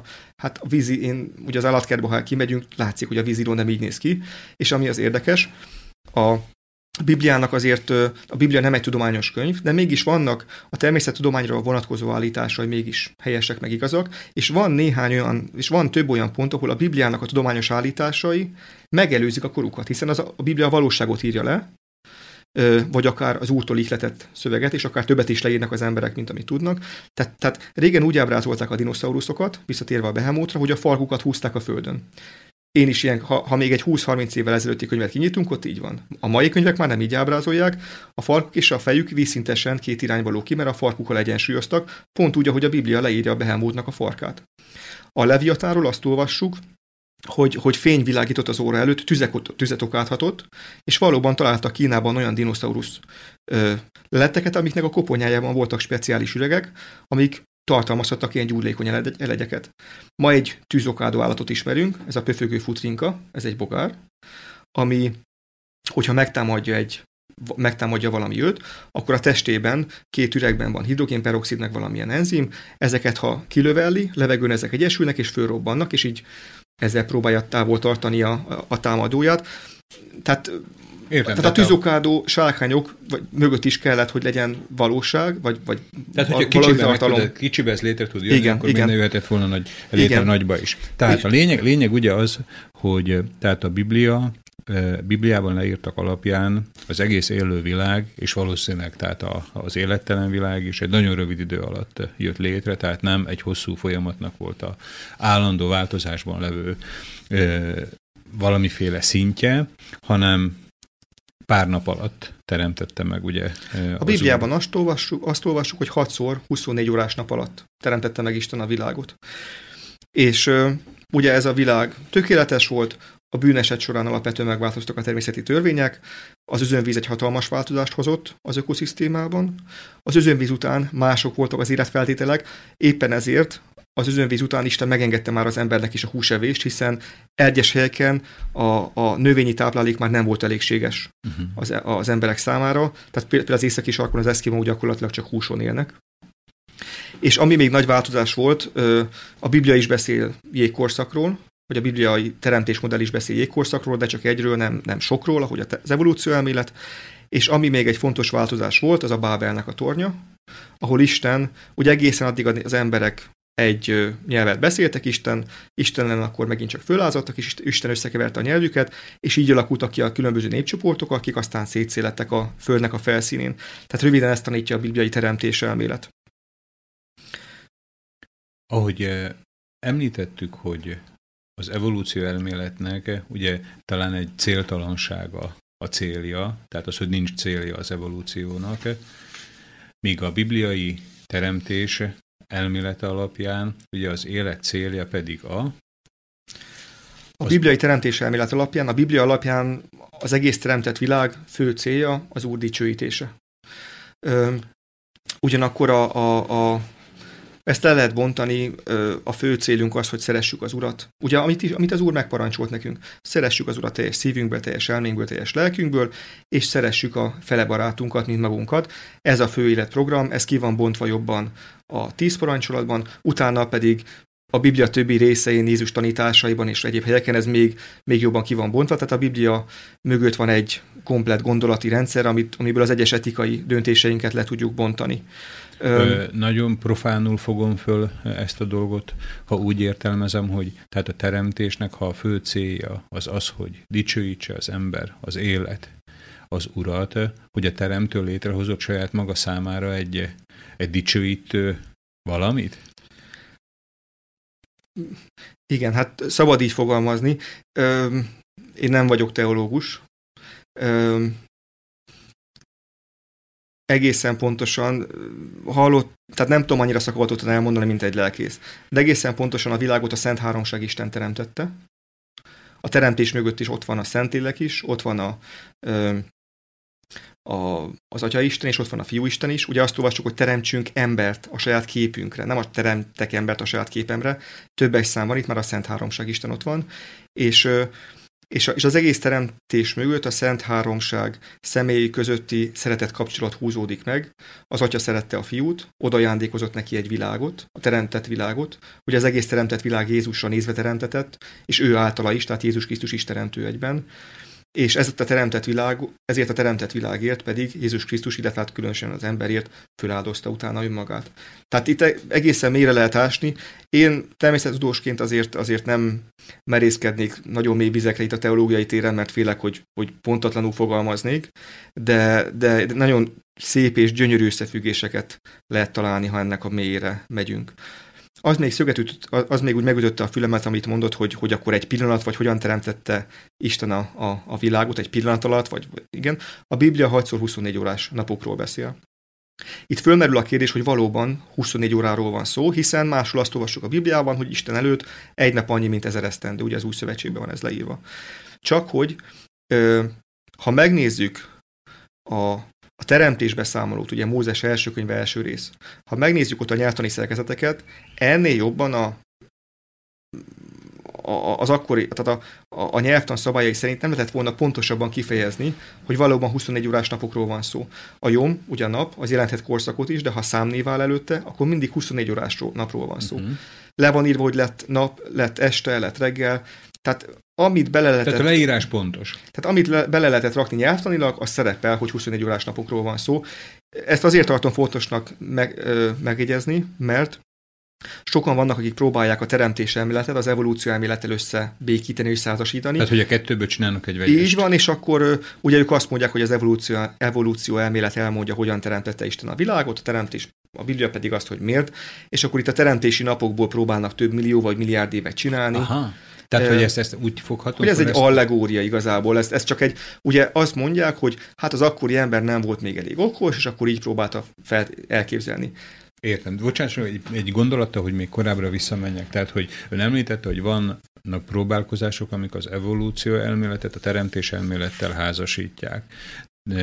Tehát, hogy mind a kettő megállja a helyét ezt. Ezt úgy kell akkor elképzelni, hogy Isten teremtette a világot, de úgy, hogy létrehozta az evolúciót? A teista evolúció elmélete, amit én nem a tudok elfogadni, teista evolúció teista, elmélete, értem, igen. Ö, ezt mondja. Ennek vannak különböző részei, napkorszak elmélet, réselmélet, most ezekben nem akarok belemenni, de gyakorlatilag azt mondja, hogy Isten az evolúciót használt a teremtési eszközül, uh-huh. de itt nekem az a problémám, hogy, hogy ez kicsit ilyen fából vaskarika, az evolúció elméletben a halál az egy szükséges és egy jó dolog. A gyöngérnek el kell pusztulnia, hogy az erősebbnek helyet adjon. A Bibliában azt olvassuk, hogy a halál Isten ellensége, akit Jézus legyőzött. Ugye a halál hol a te fullánkod, ezt olvassuk a Bibliában. Ö, és, és hogyan használhatja Isten az ősi ellenségét a teremtési eszközéül, hogyan mondhatja a teremtett világra, hogy igen, jó, amikor a halált hozta, amikor a halál által hozta létre. Tehát ezt, ezt nem tudom összeházasítani.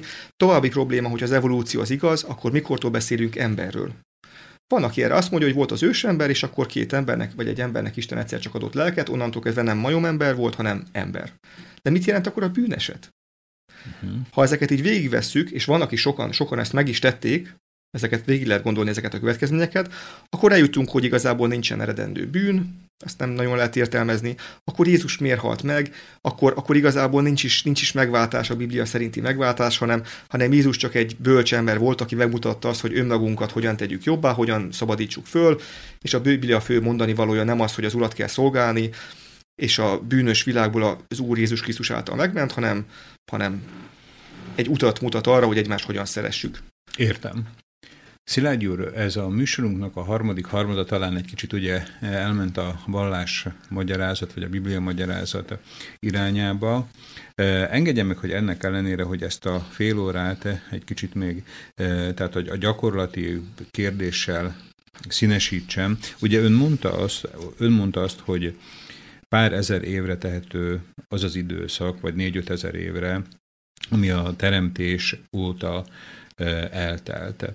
Na most ez annyira alapjaiba rengeti meg a, az én iskolai tanulmányaimat, ahol ugye beszéltünk neandervölgyi emberről, az ember koponyájának, a kialakulásának az egyes, egyes fázisairól, akkor tanultunk elszenesedett fenyőfákról, amiket most én hirtelen nem is tudom, milyen karbonos eljárással meghatároztak, hogy ennyi és ennyi százezer éve egy jeges tundrán álltak valahol a mező közepén, hogy hogy én most nem is tudom hirtelen, mit kezdjek ezzel a 4-5 ezer éves föld, földkorral. Tehát, hogy annyi ideje létezik a Biblia tanítása szerint a világ mindenség. Hogy lehetséges ekkora szakadék két, két tanítás között?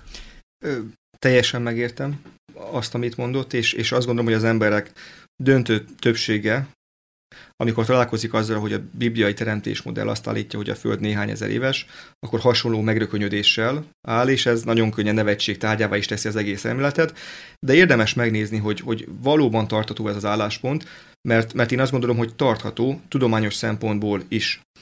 Ami a fő különbség, az a, tehát az a, az, a, az a kérdés, hogy amiket ma látunk folyamatokat, azok a múltban is ilyen lassan játszottak le, vagy speciális körülmények között gyorsabban is megtörténhettek. Sokkal gyorsabban, ahhoz, hogy pár, pár száz év alatt lejátszódjanak, hogy kialakuljon a mai, a mai világ. És akkor ilyen példákat végig lehet venni. Ö, azt, azt fontos leszögezni, hogy az evolúció elmélet számára a több milliárd év az nem egy áthogy dolog, mert ez jött ki a mérési eredményekből. Ahogy itt ö, vizsgálgatták a geológiai leleteket, szépen nyúlt a Földnek a kora pár ezer évről, pár tízezer, százezer, millió év, és igazából az evolúció elmélet számára szükséges ez a hosszú év, ahhoz, hogy a pici változásokból sok jól létrejöjjön. Illetve beszéltünk korábban az élet kialakulásáról. Az evolúció elmélet sok más pontját, biológiai evolúció, geológiai változások mind-mind meg lehet kérdőjelezni, és, és ez, egy ilyen, ez egy takaró a sok milliárd év, hogy jó, jó, jó, hát vannak problémák. Tehát, hogy belepasszoljon az elméletbe, igen, azért hogy, kellett hogy, ez igen, a sok idő? Hogy vannak problémák, de, de mégis hosszú idő alatt a kis valószínűségi dolog is megvalósulhat. Tehát ez egy, ez egy, ez egy, ez egy takaró az egész mögött, ami mm-hmm. ilyen kis szemellenző. De, de például néha, nézzünk néhány példát arra, hogy az, ami lassan játszódik le ma, az a múltban megtörténhetette gyorsan. Az egyik, az egyik ilyen példa mondjuk a cseppkőképződés. Akteleken szerintem a magyarországi hallgatók sok része jár, de hát az akteleknek van Szlovákiába átnyúló része, az egy nagyon híres barlang, Cseppkő barlang. Ott ki van írva, hogy ne érjünk hozzá a cseppkövekhez, mert zsíros lesz a felületük, és a cseppkövek évente néhány millimétert nőnek, és amit látunk cseppköveket, azok sok tízezer, százer évesek, és hogyha ezt tön- bántjuk, akkor tönkretesszük a természet munkáját.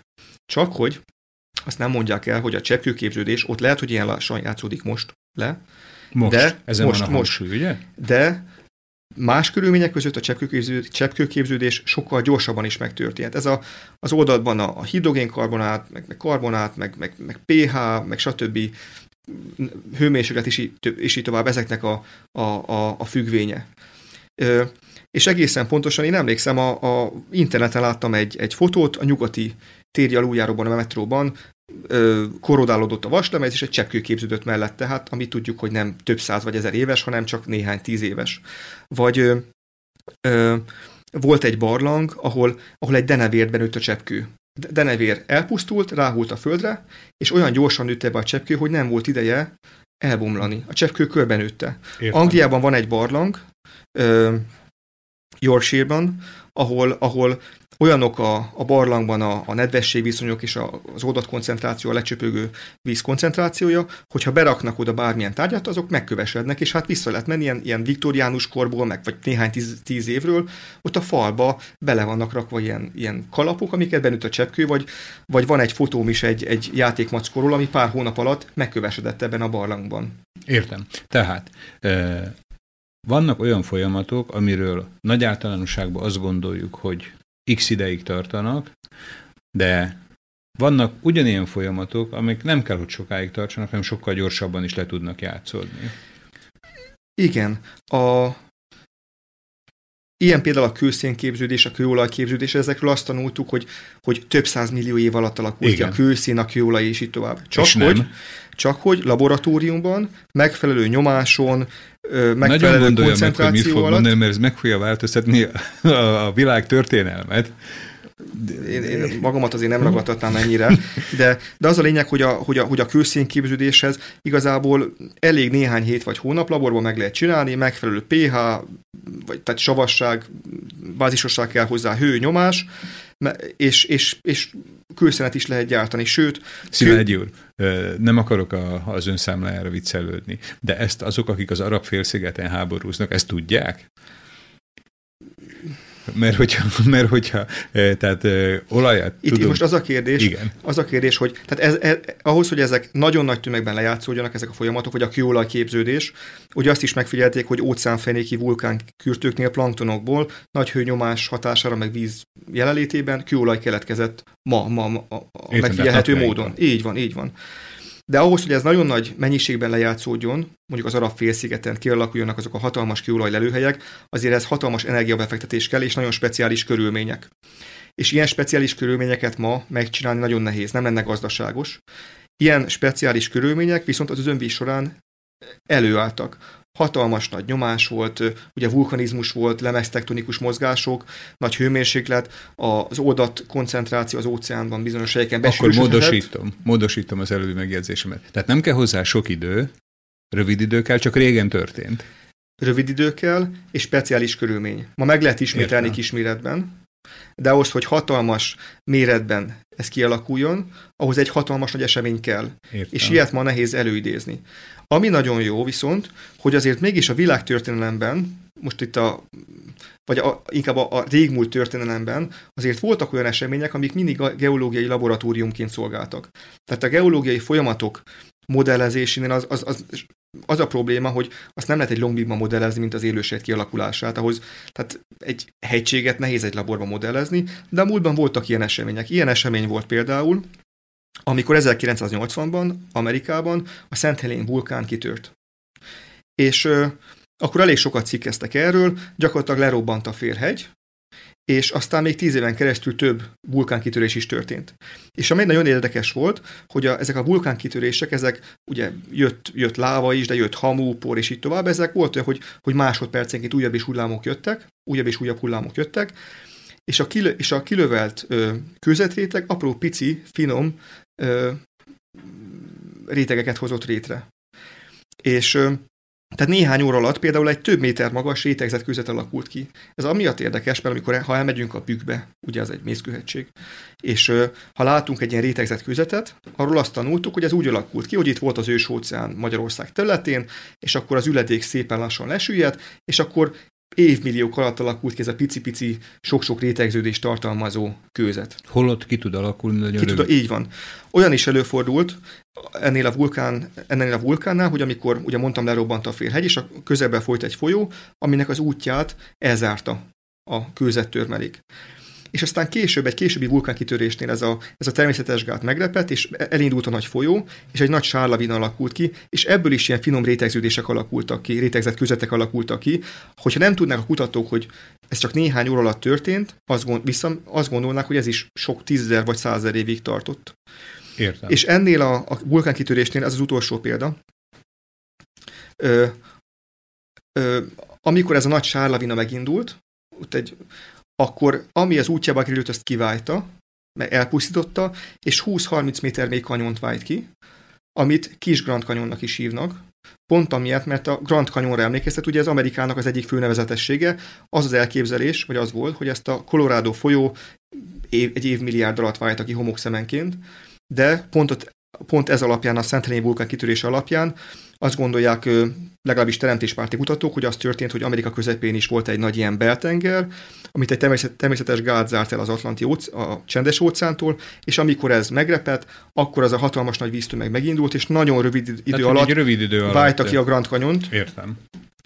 Tehát ön elmondott most két-három olyan geológiai példát, aminek az a közös mondani valója, hogy nem minden az, aminek látszik talán. Dr. Szilágyi Imre Miklós, a mai vendégünk, akiről most már a műsor második felébe élve elsősorban a Biblia tanítás alapján teremtés elméletről beszélünk. Ezt fogjuk folytatni műsorunk negyedik negyedébe is. Most ismét egy zeneszámot hallgatunk, és utána folytatjuk vendégünkkel.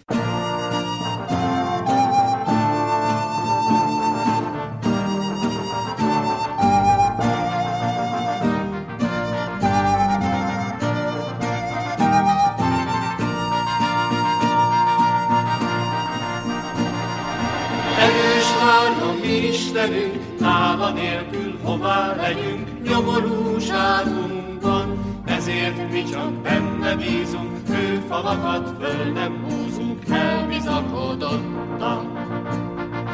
Nem félünk a föld, ha remek, ma omlanak, mint a hegyek tenger közepébe. Mordulhatnak, csoppanhatnak, hullámaim meg se csapnak, tanki népét védje forrásvízen minket táplál, ülünk az Úr városánál, szent hajléka mellett. Halljuk minden pillanatban, hogy leszól a nagy magasból, törvényt teszek benned.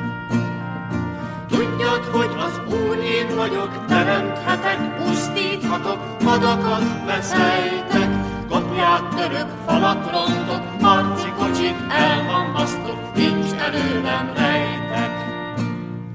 Jákob népe tudja érni, hogy őket az Úr vezérli, Izrael él Egyiptben, más nemzetek, más királyok, ti is bízva tanuljátok, erős már az Isten.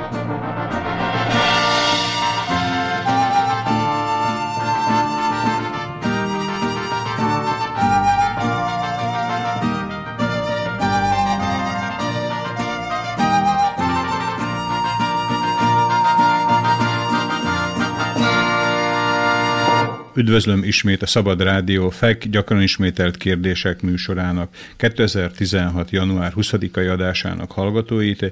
A stúdióban dr. Szilágyi Imre Miklós, a Budapesti Műszaki Egyetem tudományos munkatársa, vegyészmérnök, egyetemi oktató. Témánk pedig elsősorban a teremtés, a teremtés Biblia által, vagy pedig Bibliából kiinduló ismertetése, de emellett jelentős részében műsorunknak foglalkoztunk a, ha mondhatom így profán szóval, konkurens elmélettel, a, az evolúció elmélettel is. Átadom a szót ismét mai vendégünknek, dr. Szilágyi Imrének, azzal a kérdéssel, hogy a Bibliából kiindulva mik azok, amik még igazolják a teremtés elméletét, vagy pedig a teremtésnek a Bibliából kialakuló, Biblián nyugvó magyarázatát? Én is szeretettel köszöntöm újfent a kedves hallgatókat, és ez egy hatalmas nagy terület, tehát nagyon sok pici apró területről lehetne beszélni. Eddig beszéltünk a, a, az élet kialakulásáról, beszéltünk arról, hogy amik ma lejátszódnak geológiai folyamatok, azok a múltban gyorsan is megtörténhettek, gyorsan alakult a cseppkőképződés, a, a megkövesedés, a kőolaj, kőszénképződés speciális körülmények között, mint amik az özönvíz során létrejöttek. Tehát ezek a folyamatok, ezek akkor gyors körül, speciális körülmények között gyorsan is lejátszódhatnak. Ö, ö, érdemes még beszélni, hogy, hogy a geológiánál maradjunk, például a fosszíliák kérdéséről. Ugye erről... Mi is az a fosszília? A fosszíliák azok, azok elhő, elhalt élőlények, Tehát ezek a lenyomatok, megkövesedett élőlények, vagy pedig lenyomat, igen, vagy az igen, elhalt igen, élőlényeknek igen. a lenyomatai, vagy megkövesedett maradványai, és ezek jelentik az evolúció elmélet egyik fő bizonyítékát. Épp ugyanakkor, akartam mondani, hogy ezt nálunk ugyanakkor a... Ezek, Ezt tanultuk, hogy ezek bizonyítják, hogy ezeket, több ha ezeket, éve. Igen, ha ezeket megvizsgáljuk, akkor nem biztosan, hogy az evolúció elmélet fő bizonyítékát fogják jelenteni, hanem sokkal inkább a teremtés elmélet fő bizonyítékát. Aha, tehát egy fosszília az egy két élő fegyver. Igen, igen. A, először is nézzük meg, hogy az evolúció elmélet alapján várnánk-e sok, fosszília, sok fosszíliának várnánk-e a képződését. Nem. Mi kell az, hogy egy fosszília létrejöjjön? Az, hogy az elhalt élőlényt gyorsan, beteme, gyorsan betemetődjön, megfelelőek legyenek az oldalviszonyok, és ö, nagyon gyorsan meg kell kövesednie. Ma nem nagyon tapasztaljuk a világban fosszília képződését. A Balatonban nem, nem képződik fosszília, az óceánokban sem. Hát mire lesüllyed a, az óceán aljára, addigra már elfogyasztják a különböző élő, élőlények. Uh-huh. Ö, tehát ahhoz, hogy betemetődjön egy élőlény, egy hatalmas nagy sárlavinával kell találkoznia, vagy nagy áradással. Ezek az özönvíz során mind jelen voltak. És, Aha, tehát és, hogy hogy kerülhetett az a hal oda a kövek közé, ugye? Igen. És és a teremtésmodell alapján várjuk fosszíliáknak a megjelenését, az özönvíz és az azt követő, még több száz évig tartó különböző katasztrófák eredményeként. És valóban, a, ahogy megvizsgáljuk a Föld felszínét, hatalmas nagy állattemetőket találunk, amik, tehát például a Kaliforniában van egy hely, ahol egy milliárd halnak a teteme van 10 négyzetkilométerre összezsúfolódva. Vagy Tehát vannak ilyen olyan... fosszíliaként, ilyen lenyomatként így a van. kőbe. Vannak olyan állattemetők, ugye ezek, ahol, ahol, ahol ö, növényevők, húsevők egy helyen vannak lerakódva, ö, vannak olyan, olyan megkövesedett állat lábnyomok, ahol látszik, hogy az állatok megint csak húsevők, növényevők valami elől szaladtak, Uh-huh. Ezek mind-mind az önvízre utaltak, amikor az élőlényeknek a nagyon nagy része elpusztult, és gyorsan úgyhogy nagy-nagy sárlavina, áradás, többi hatásra be is lett temetve, és meg is kövesedtek. Tehát, amit eddig a múzeumban úgy mutogattak, most egy kicsit megidézőjelben mondva, hogy ezek a lenyomatok, ezek a elszenesedett, megkövesedett maradványai például tengeri élőlényeknek, ezek egyfelől igazolják a fejlődésnek a különböző fokozatait több százezer évvel ezelőtt, ez a teremtéselmélet alapján egy nagyon gyors folyamatnak az emléke.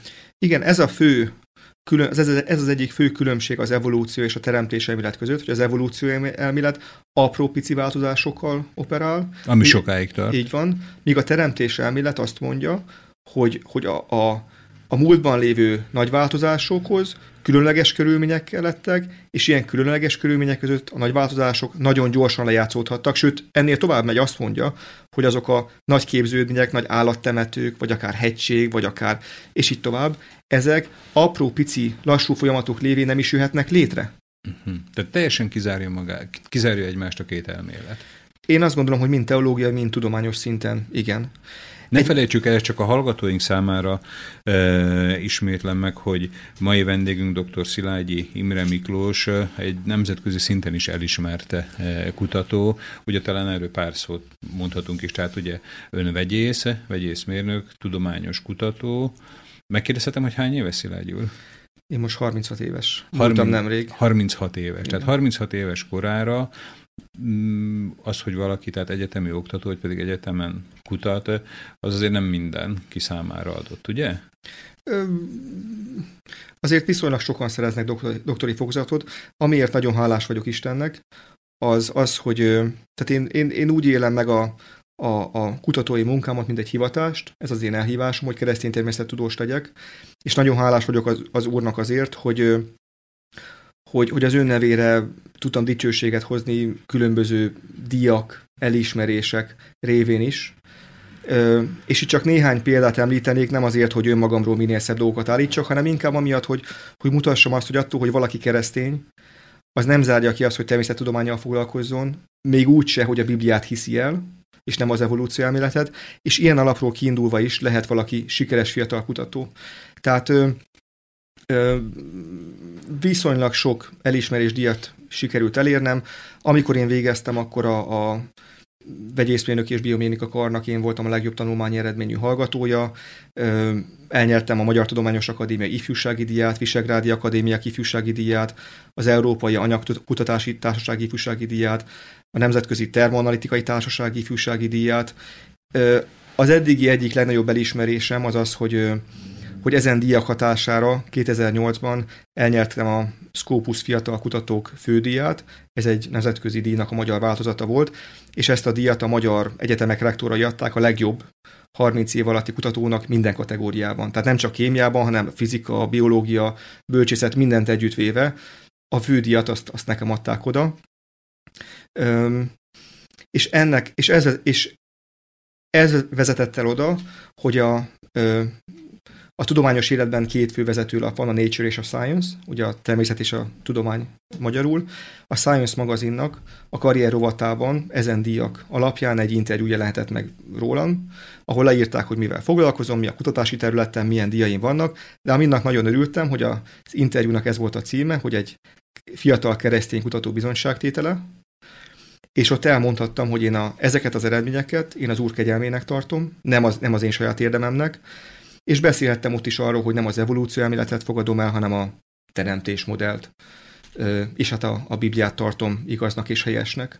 És hát ezen kívül van még, van még több más, más elismerés is, de ezeket, ezeket szerettem volna kiemelni talán. Vannak esetleg természetesen nem a konkrétumok érdekelnek bennünket, vannak esetleg olyan reakciók az ön tudományos életébe, amikor a tudományos életbeli kollégái kérdőjelezik meg az ön elhivatottságát, tehát a Biblia melletti elhivatottságát, hogy mindazon eredmények, tudományos sikerek mellett, amik a közfelfogás alapján azt mondatnák inkább, hogy, hogy önnek rendkívül távol kéne állni a Biblia tanításába való ilyetén nagy hit, hittől, ön mégis pont a fordítottjáként viselkedik? Tehát, hogy, hogy köznapi nyelven mondva rászoktak önre csodálkozni a, a tudományos kollégái?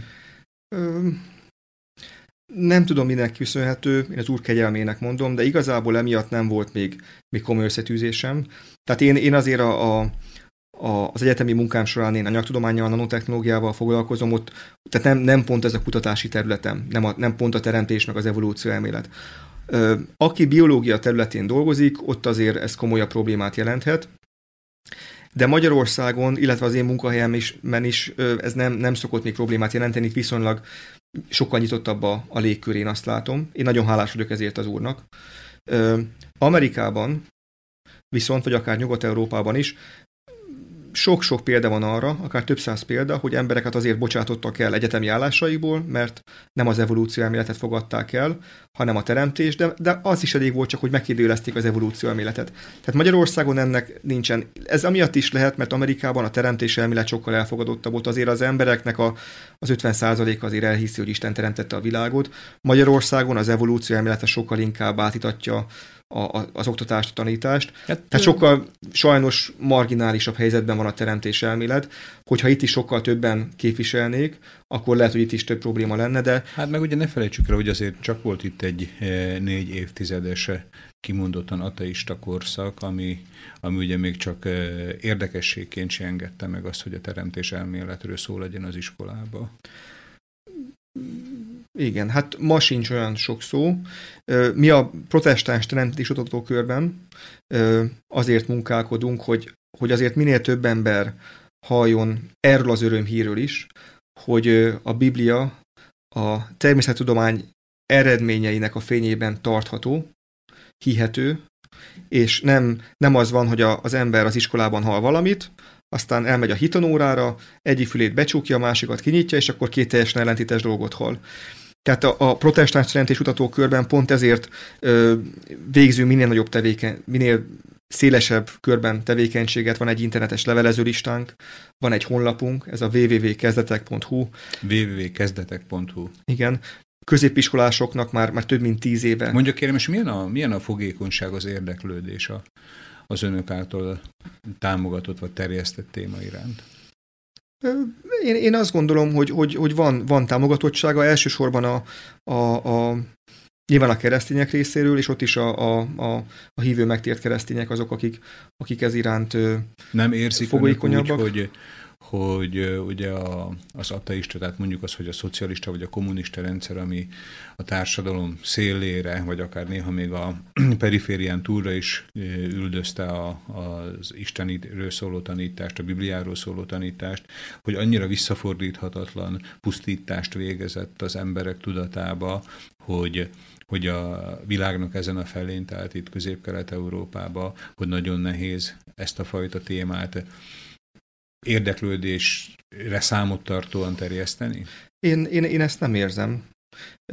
Sőt, pont fordítva. Tehát nagyon sok meghívást kapunk előadás tartására. A tevékenységi köreinkről mesélnék még párat, aztán visszatérnék Nyugodtan, erre a kérdésre, ez, mert, mert az erre adott válaszom kicsit eltér már a, a fő témától, de én azt gondolom, hogy ez fontos, fontos elmondani majd. Tehát középiskolásoknak szervezünk tanulmányi versenyt, ahol a teremtés témakörében kell egy kis eszét írniuk, és komoly pénzdíjazást adunk érte. Szerveztünk felnőtteknek előadóversenyt, nyári táborokat, konferenciákat, klubalkalmakat szerveztünk. Bocsássa meg, tehát önök honorálják a diákokat, hogyha írnak valamit? Igen, több tízezer forint uh-huh. a díjazás. Tehát egy elég komoly, komoly díjazást tudunk adni adományokból. Azt megkérdezhetem, kérem ne vegyen az ördög ügyvédjének, hogy honnét van erre önöknek pénzük? Adományokból. Értem. Adományokból. Könyvfordításokban, könyves kiadásában veszünk részt cikkek lektorálásában TV, rádió, újságinterjúkat adhatunk, és hát rengeteg cikket, tanulmányt jelentetünk meg. Például most is itt vannak a Szabad Rádióban. Igen, nagyon köszönöm a kedves meghívást.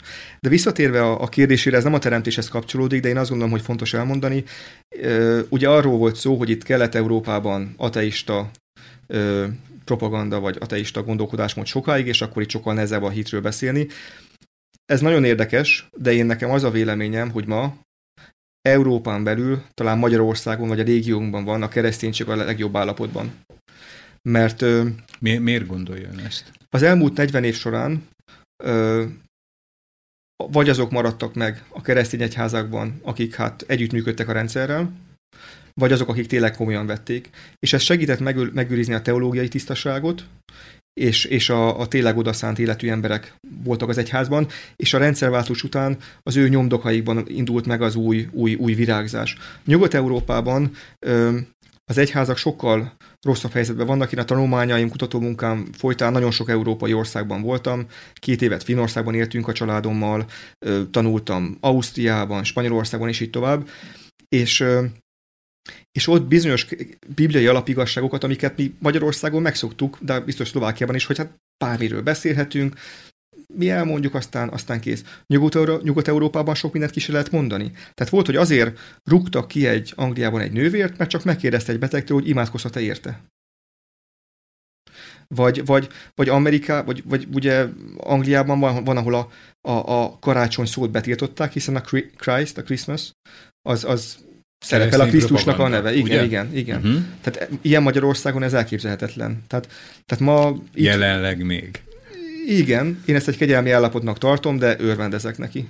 Hát, hogy egy kicsit ugye ismét beszéljek a Szabad Rádióról, tehát épp az ilyen jellegű folyamatok voltak azok, amik létrehozták a rádiót is. Tehát ugye, ahogy mondtam, mi kereskedelmi hirdetést nem közlünk, se politikai hirdetést, tehát így tudjuk mentesíteni magunkat bármiféle, akár kereskedelmi, akár politikai cenzúra, vagy akár öncenzúra alól is. Úgy érezzük, hogy fenyeget ilyen veszély, legalábbis Szlovákiába, tehát az, hogy a fősodrú mainstream médiába azért nem minden kerül bele, és ezért igyekszünk azért minél színesebb, vagy minél szélesebb körbe tehát ezeknek a témáknak teret adni. De öné a szó, nem a rádióról akartam beszélni. Nem, én, tehát én nem állítom azt, hogy ideális minden körülmény, de inkább úgy fogalmazok, hogy, hogy tőlünk nyugatabbra, keresztényként bizony sokszor sokkal komolyabb nehézségekbe ütközünk, mint, mint, mint, mint Magyarországon. Például amikor Finnországban voltunk kint, akkor lett nemzetközileg elfogadott a, a homoszexualitás kérdése, a Biblia, én azt gondolom ebben a kérdésben egyértelmű álláspontot foglal el, és Finországban végigkérdezték a különböző egyházi missziós szervezeteket, hogy mit gondolnak erről a kérdésről, amelyik kérdés nem támogatta a homoszexualitást, megvonták a támogatást tőle. És, és, és Finnország is még viszonylag jó helyzetben van a többi nyugati országhoz képest a kereszténység területén.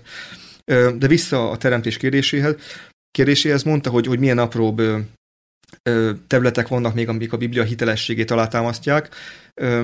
Egy ilyen kérdés például, hogy milyen, ugye beszéltünk az özönvízről, de a bárkáról nem beszéltünk, ahol Noé és az állatok túlérték az özönvizet. Ugye sokszor, ha kinyitunk egy gyerek Bibliát, egy kis pici aranyos hajót látunk, a zsiráf kikandikál belőle, de a Biblia nem ilyen hajóról beszél. A Biblia egy akkora hajóról beszél, ami egy stadionba fér be, egy 150 méter hosszú hajóról, és a kutatók kiszámolták azt, hogy hogy elég nagy lett volna ez a hajó, hogy beférjenek az állatok, sőt még a takarmányok is, és Noé is, és olyan volt az alakja, ez egy téglalap, téglatest alakú bárka volt, ez nem egy kecses ö, fitorlázó hajó volt, de ez egy rendkívül stabil alakú hajó volt, ami nagy cunamikat is képes lett volna túlélni. Itt kérdésként fölmerül az, hogy milyen nyomai vannak az özönvíznek. A geológiai nyomairól beszéltünk, ugye hatalmas vált, rövid idő alatt hatalmas változások történhettek, de az emberek emlékezetében is megmaradt az özönvíznek az emlékezete, hiszen Noé ö, minden ma élő embernek az ősapja. Ö, Genetikai egyébként érdekes vissza lehet vezetni, hogy ö, megvizsgálták ö, több ezer nőnek a DNS-ét, és ki lehet mutatni genetikai vizsgálatokkal, hogy a ma élő összes nő az egy ősi nőtől származik, ezt mitokondriális Éva elméletnek hívják. És azt mitokondriális, is, mitokondriális Éva. Éva, igen, uh-huh. ugye az ősanyára gondolva. És azt, és azt is ki lehet mutatni genetikailag, vagy kimutatták, hogy az emberiség történetében volt egy, egy, egy pont, amikor nagyon-nagyon nagyon beszűkült a populáció, ezt egy ilyen üvegnyakhatásnak hívják.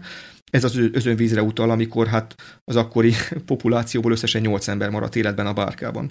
De visszatérve, Például a, a több bizonyítéke van a, az özönvíznek, több száz vagy több ezer özönvíz legenda van.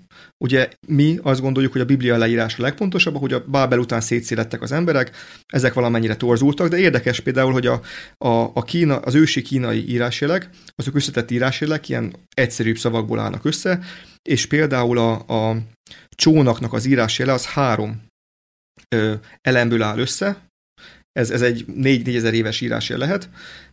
Ez a, ez a három, három elem, ez a vízijármű, 8 ember. És hát vajon miért így hívják a csónakot? Azért, mert Noé bárkájában 8 ember élte túl az özönvizet. A Biblia segít megmagyarázni azt is, hogy miért találunk piramisokat nem csak nem csak Egyiptomban, vagy az aszték piramisok, vagy, vagy, vagy, vagy Közép-Amerikában, ugye az ottani piramisokra gondolva, hanem vannak piramisok Óceániában, Afrikában, Ázsiában, Burmában, de Európában is, és a bibliai teremtési elmélet alapján ezek mind-mind a bábeli toronynak az emlékei, amik, a, ahogy az emberek elszármaztak és elvándoroltak a, a Bábeltől, úgy ennek emléket állítva, a kultúrákat és az emlékeiket, igen. Egy érdekes kérdés ide visszatérve, ami még a teremtési emletet támasztja alá, az a Földnek a kora. Ugye erre az egyik példát, ugye az evolúció elmélet szerint a Földnek a korát különböző radioaktív kormeghatározási módszerekkel határozzák meg, és azt gondolják az emberek, hogy ez, ez, ez, ez egy pontos mérés, és ennek, ennek jónak kell lennie, ez egy objektív eredményt ad. De ez nem így van. Hogy, hogy néhány példát mondjak, tehát a, a, a radioaktív kormeghatározási módszereknek három fő feltétele van. Az egyik az az, hogyha keletkezik egy kőzet, abban az anya és a leányelem arányának ugyanannyinak kell lennie. Az anyalem az egy radioaktív elem, ami elbomlik egy leányelemmé. Minél idősebb a kőzet, annál több bomlott el az anyaelemből, annál több lesz a leányelemből. Tehát annál jobban sugárz, minél, minél régebbi. Inkább egy homokóra példájával mutatnám Igen. meg. Minél kevesebb homok van fönt, minél kevesebb anyaelem van, a, a, a, és minél több homok van lent, annál több lányelem van, annál idősebb Á, a kőzet. Igen. Az is nagyon fontos, hogy, hogy kívülről, és tehát hogy, hogy, hogy, hogy, az, hogy ezek a radioaktív elemek ne vándoroljanak a kőzetekben, tehát senki ne pakoljon be felülre, meg alulra homokot az időmérés során, ha a homokóra példájánál maradunk, és a következő feltétel, hogy a homok lepergésének a sebességének, vagyis a radioaktív bomlás sebességének állandónak kell lenni, hiszen ha valaki fúr egy lyukat, akkor, akkor az meghamisítja a mérést. És mind a három ö, feltételt meg lehet kérdőjelezni. Ö, itt nem akarok részletekbe menni, csak néhány példát mondanék. Az egyik legismertebb radioaktív kormaghatározási módszer a szénizotópus módszer, ezt ön a beszélgetés elején említette.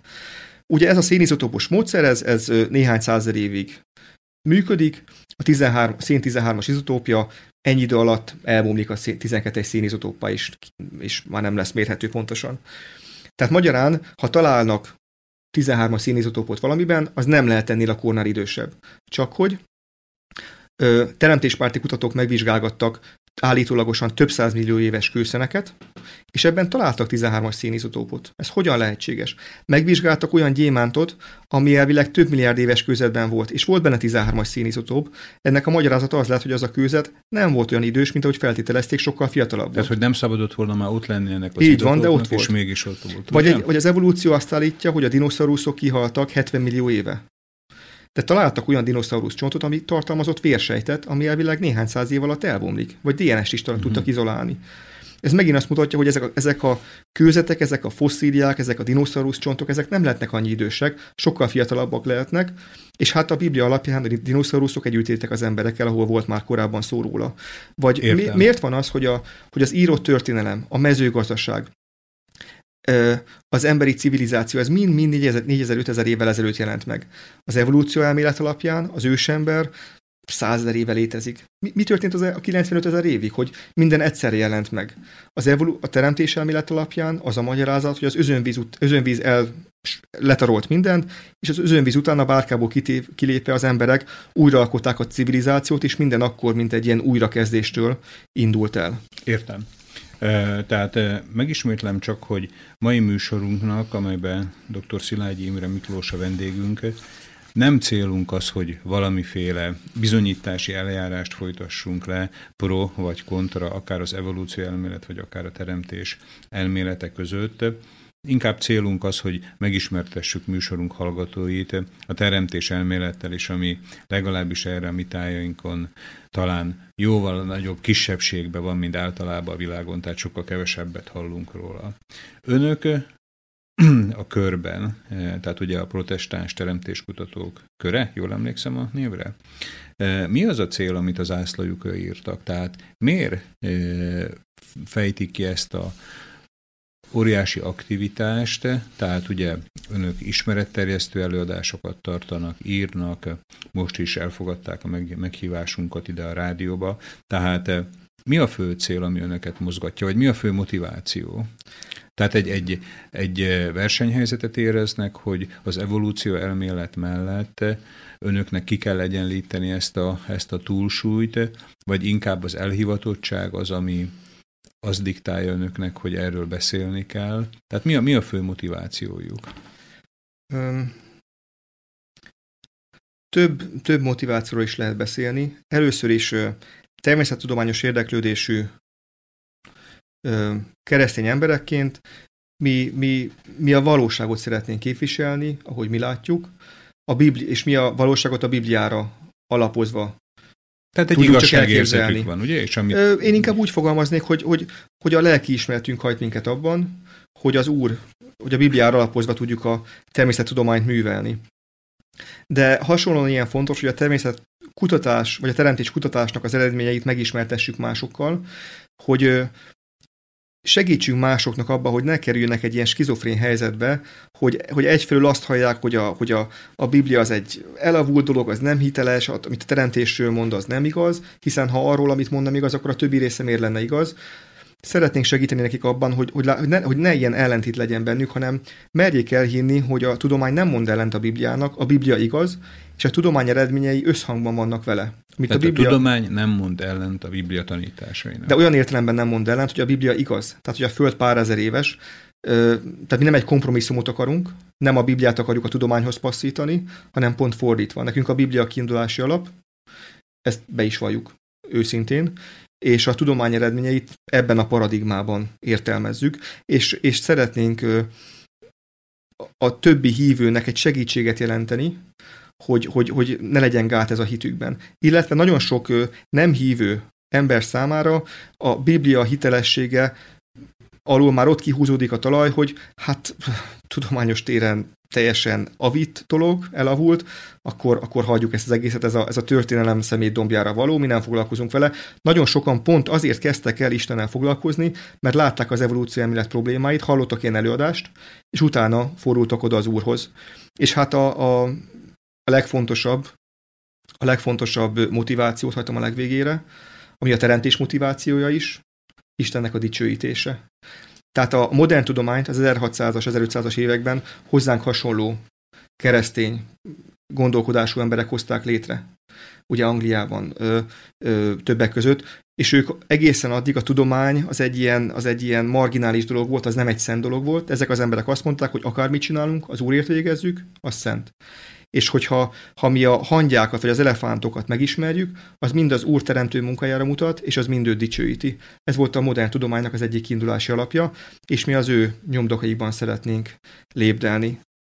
Hogy áll a, az egyház, mint intézmény az önök aktivitásához? Tehát önök a, tudják-e maguk mögött egyetemesen a kereszténység alapján álló összes egyházat, vagy úgy érzik, hogy esetleg, uram, bocsá, önök belekutnyeleskednek a hivatalos egyház dolgaiba. Tehát mi az önök egyházi megítélése? A Magyarországon, de általában a világban is de most beszéljünk konkrétan Magyarországról. Az egyházak jelentős része a teista evolúciót fogadja el. A teista evolúció. Egy kompromisszumot próbál az evolúció és a teremtés mögött létrehozni. Isten az evolúciót használt a teremtésre. És ez nagyon, nagyon, nagyon egy, egy érdekes helyzet, amikor sok teológus arról győzködi az embereket, hogy a Biblia nem igaz, a tudósok meg arról győzködik, hogy de, a Biblia igaz. Ugyanakkor ha, ha, kérdést megfordítjuk, nagyon sok egyház mögöttünk áll, hiszen nagyon sok egyházból vannak olyan tagok, olyan hívő megtért tagok, akik a Bibliát fogadják el igaznak, és a teremtést fogadják, teremtés elméletet támogatják. De, de látni kell, hogy, hogy kisebbségben van ez a nézet, de ez nem jelenti azt, hogy ez a helytelen nézet. Én arra bátorítom az embereket, hogy hogy, hogy nézzenek utána, nézzék meg az evolúció elmélet érveit, a teremtés elmélet érveit, és önállóan döntsenek. Én mindenkit arra bátorítok, hogy, hogy, hogy merjenek hinni a Bibliában, merjék komolyan venni, és ami, ami csodálatos, hogy a teremtés az egy keretbe foglalja a Bibliát. Ugye volt egy, egy régi teremtés, azt olvassuk a Bibliában, hogy, hogy ezt a régen teremtett világot Isten meg fogja ítélni. A zsidókhoz írt levélben le van írva, hogy hogy elrendeltetett, hogy az emberek egyszer meghalljanak, aztán az ítélet következik, el fog jönni az Úr napja, ahogy a Péter második levelében olvassuk, akkor nem víz által ítéli meg a világot, mint az az önvíznél, hanem tűz által. Ezt olvassuk, hogy az egek recsegve ropogva, el, ropogva elmúlnak, az elemek égve felbomlanak. Ugye az atomkorban ezt jobban el tudjuk képzelni. Azt is olvassuk, hogy, hogy, hogy, hogy mindannyian elkárhoznánk most így, de a János evangéliumban ezt mondja az Úr, hogy úgy szerette Isten a világot, hogy egyszülött fiát adta, hogy aki hisz őben ne el ne vesszen, hanem örök élete legyen. És a korintusiakhoz írt levében ezt olvassuk, azért, ha valaki Krisztusban van, új teremtés az. Tehát Isten megteremtette a régi világot, de itt a Földön, aki hisz az Úr Jézusban, azt újjáteremti belülről, és Isten utána az egész világot el fogja törölni, és egy teljesen új világot fog teremteni. A jelenések könyvében ezt olvassuk erről az új világról, és láttam új jeget és új földet, mert az első ég és az első föld elmúlt, és ezt olvassuk erről az új földről, hogy maga az Isten lesz velük, letöröl minden könnyet a szemükről, és halál sem lesz többé, sem gyász, sem jajkiáltás. A trónuson ülő ezt mondta, íme újjáteremtek mindent. Ezt akár végszónak is szó szerint értelmébe, vagy átvitt értelmébe is fölfoghatjuk. Én köszönöm hallgatóinknak, hogy egész idáig velünk tartottak. A Szabad Rádió FEK gyakran ismételt kérdések című műsorámnak mai vendége dr. Szilágy Imre Miklós volt, aki amellett, hogy mondhatjuk azt, hogy nemzetközileg elismerte eh, tudományos kutatói munkát végez, számunkra is meggyőzően ismertette a teremtés elméletről vallott hitüket, elméletüket, amelyet köszönök szépen, és gondolom hallgatóink közül bárki, aki érdeklődik, az nyugodtan keresheti akár Szilágyi urat is. Köszönöm szépen még egyszer, hogy eljött. Köszönöm szépen a megtisztelő meghívást és a figyelmüket.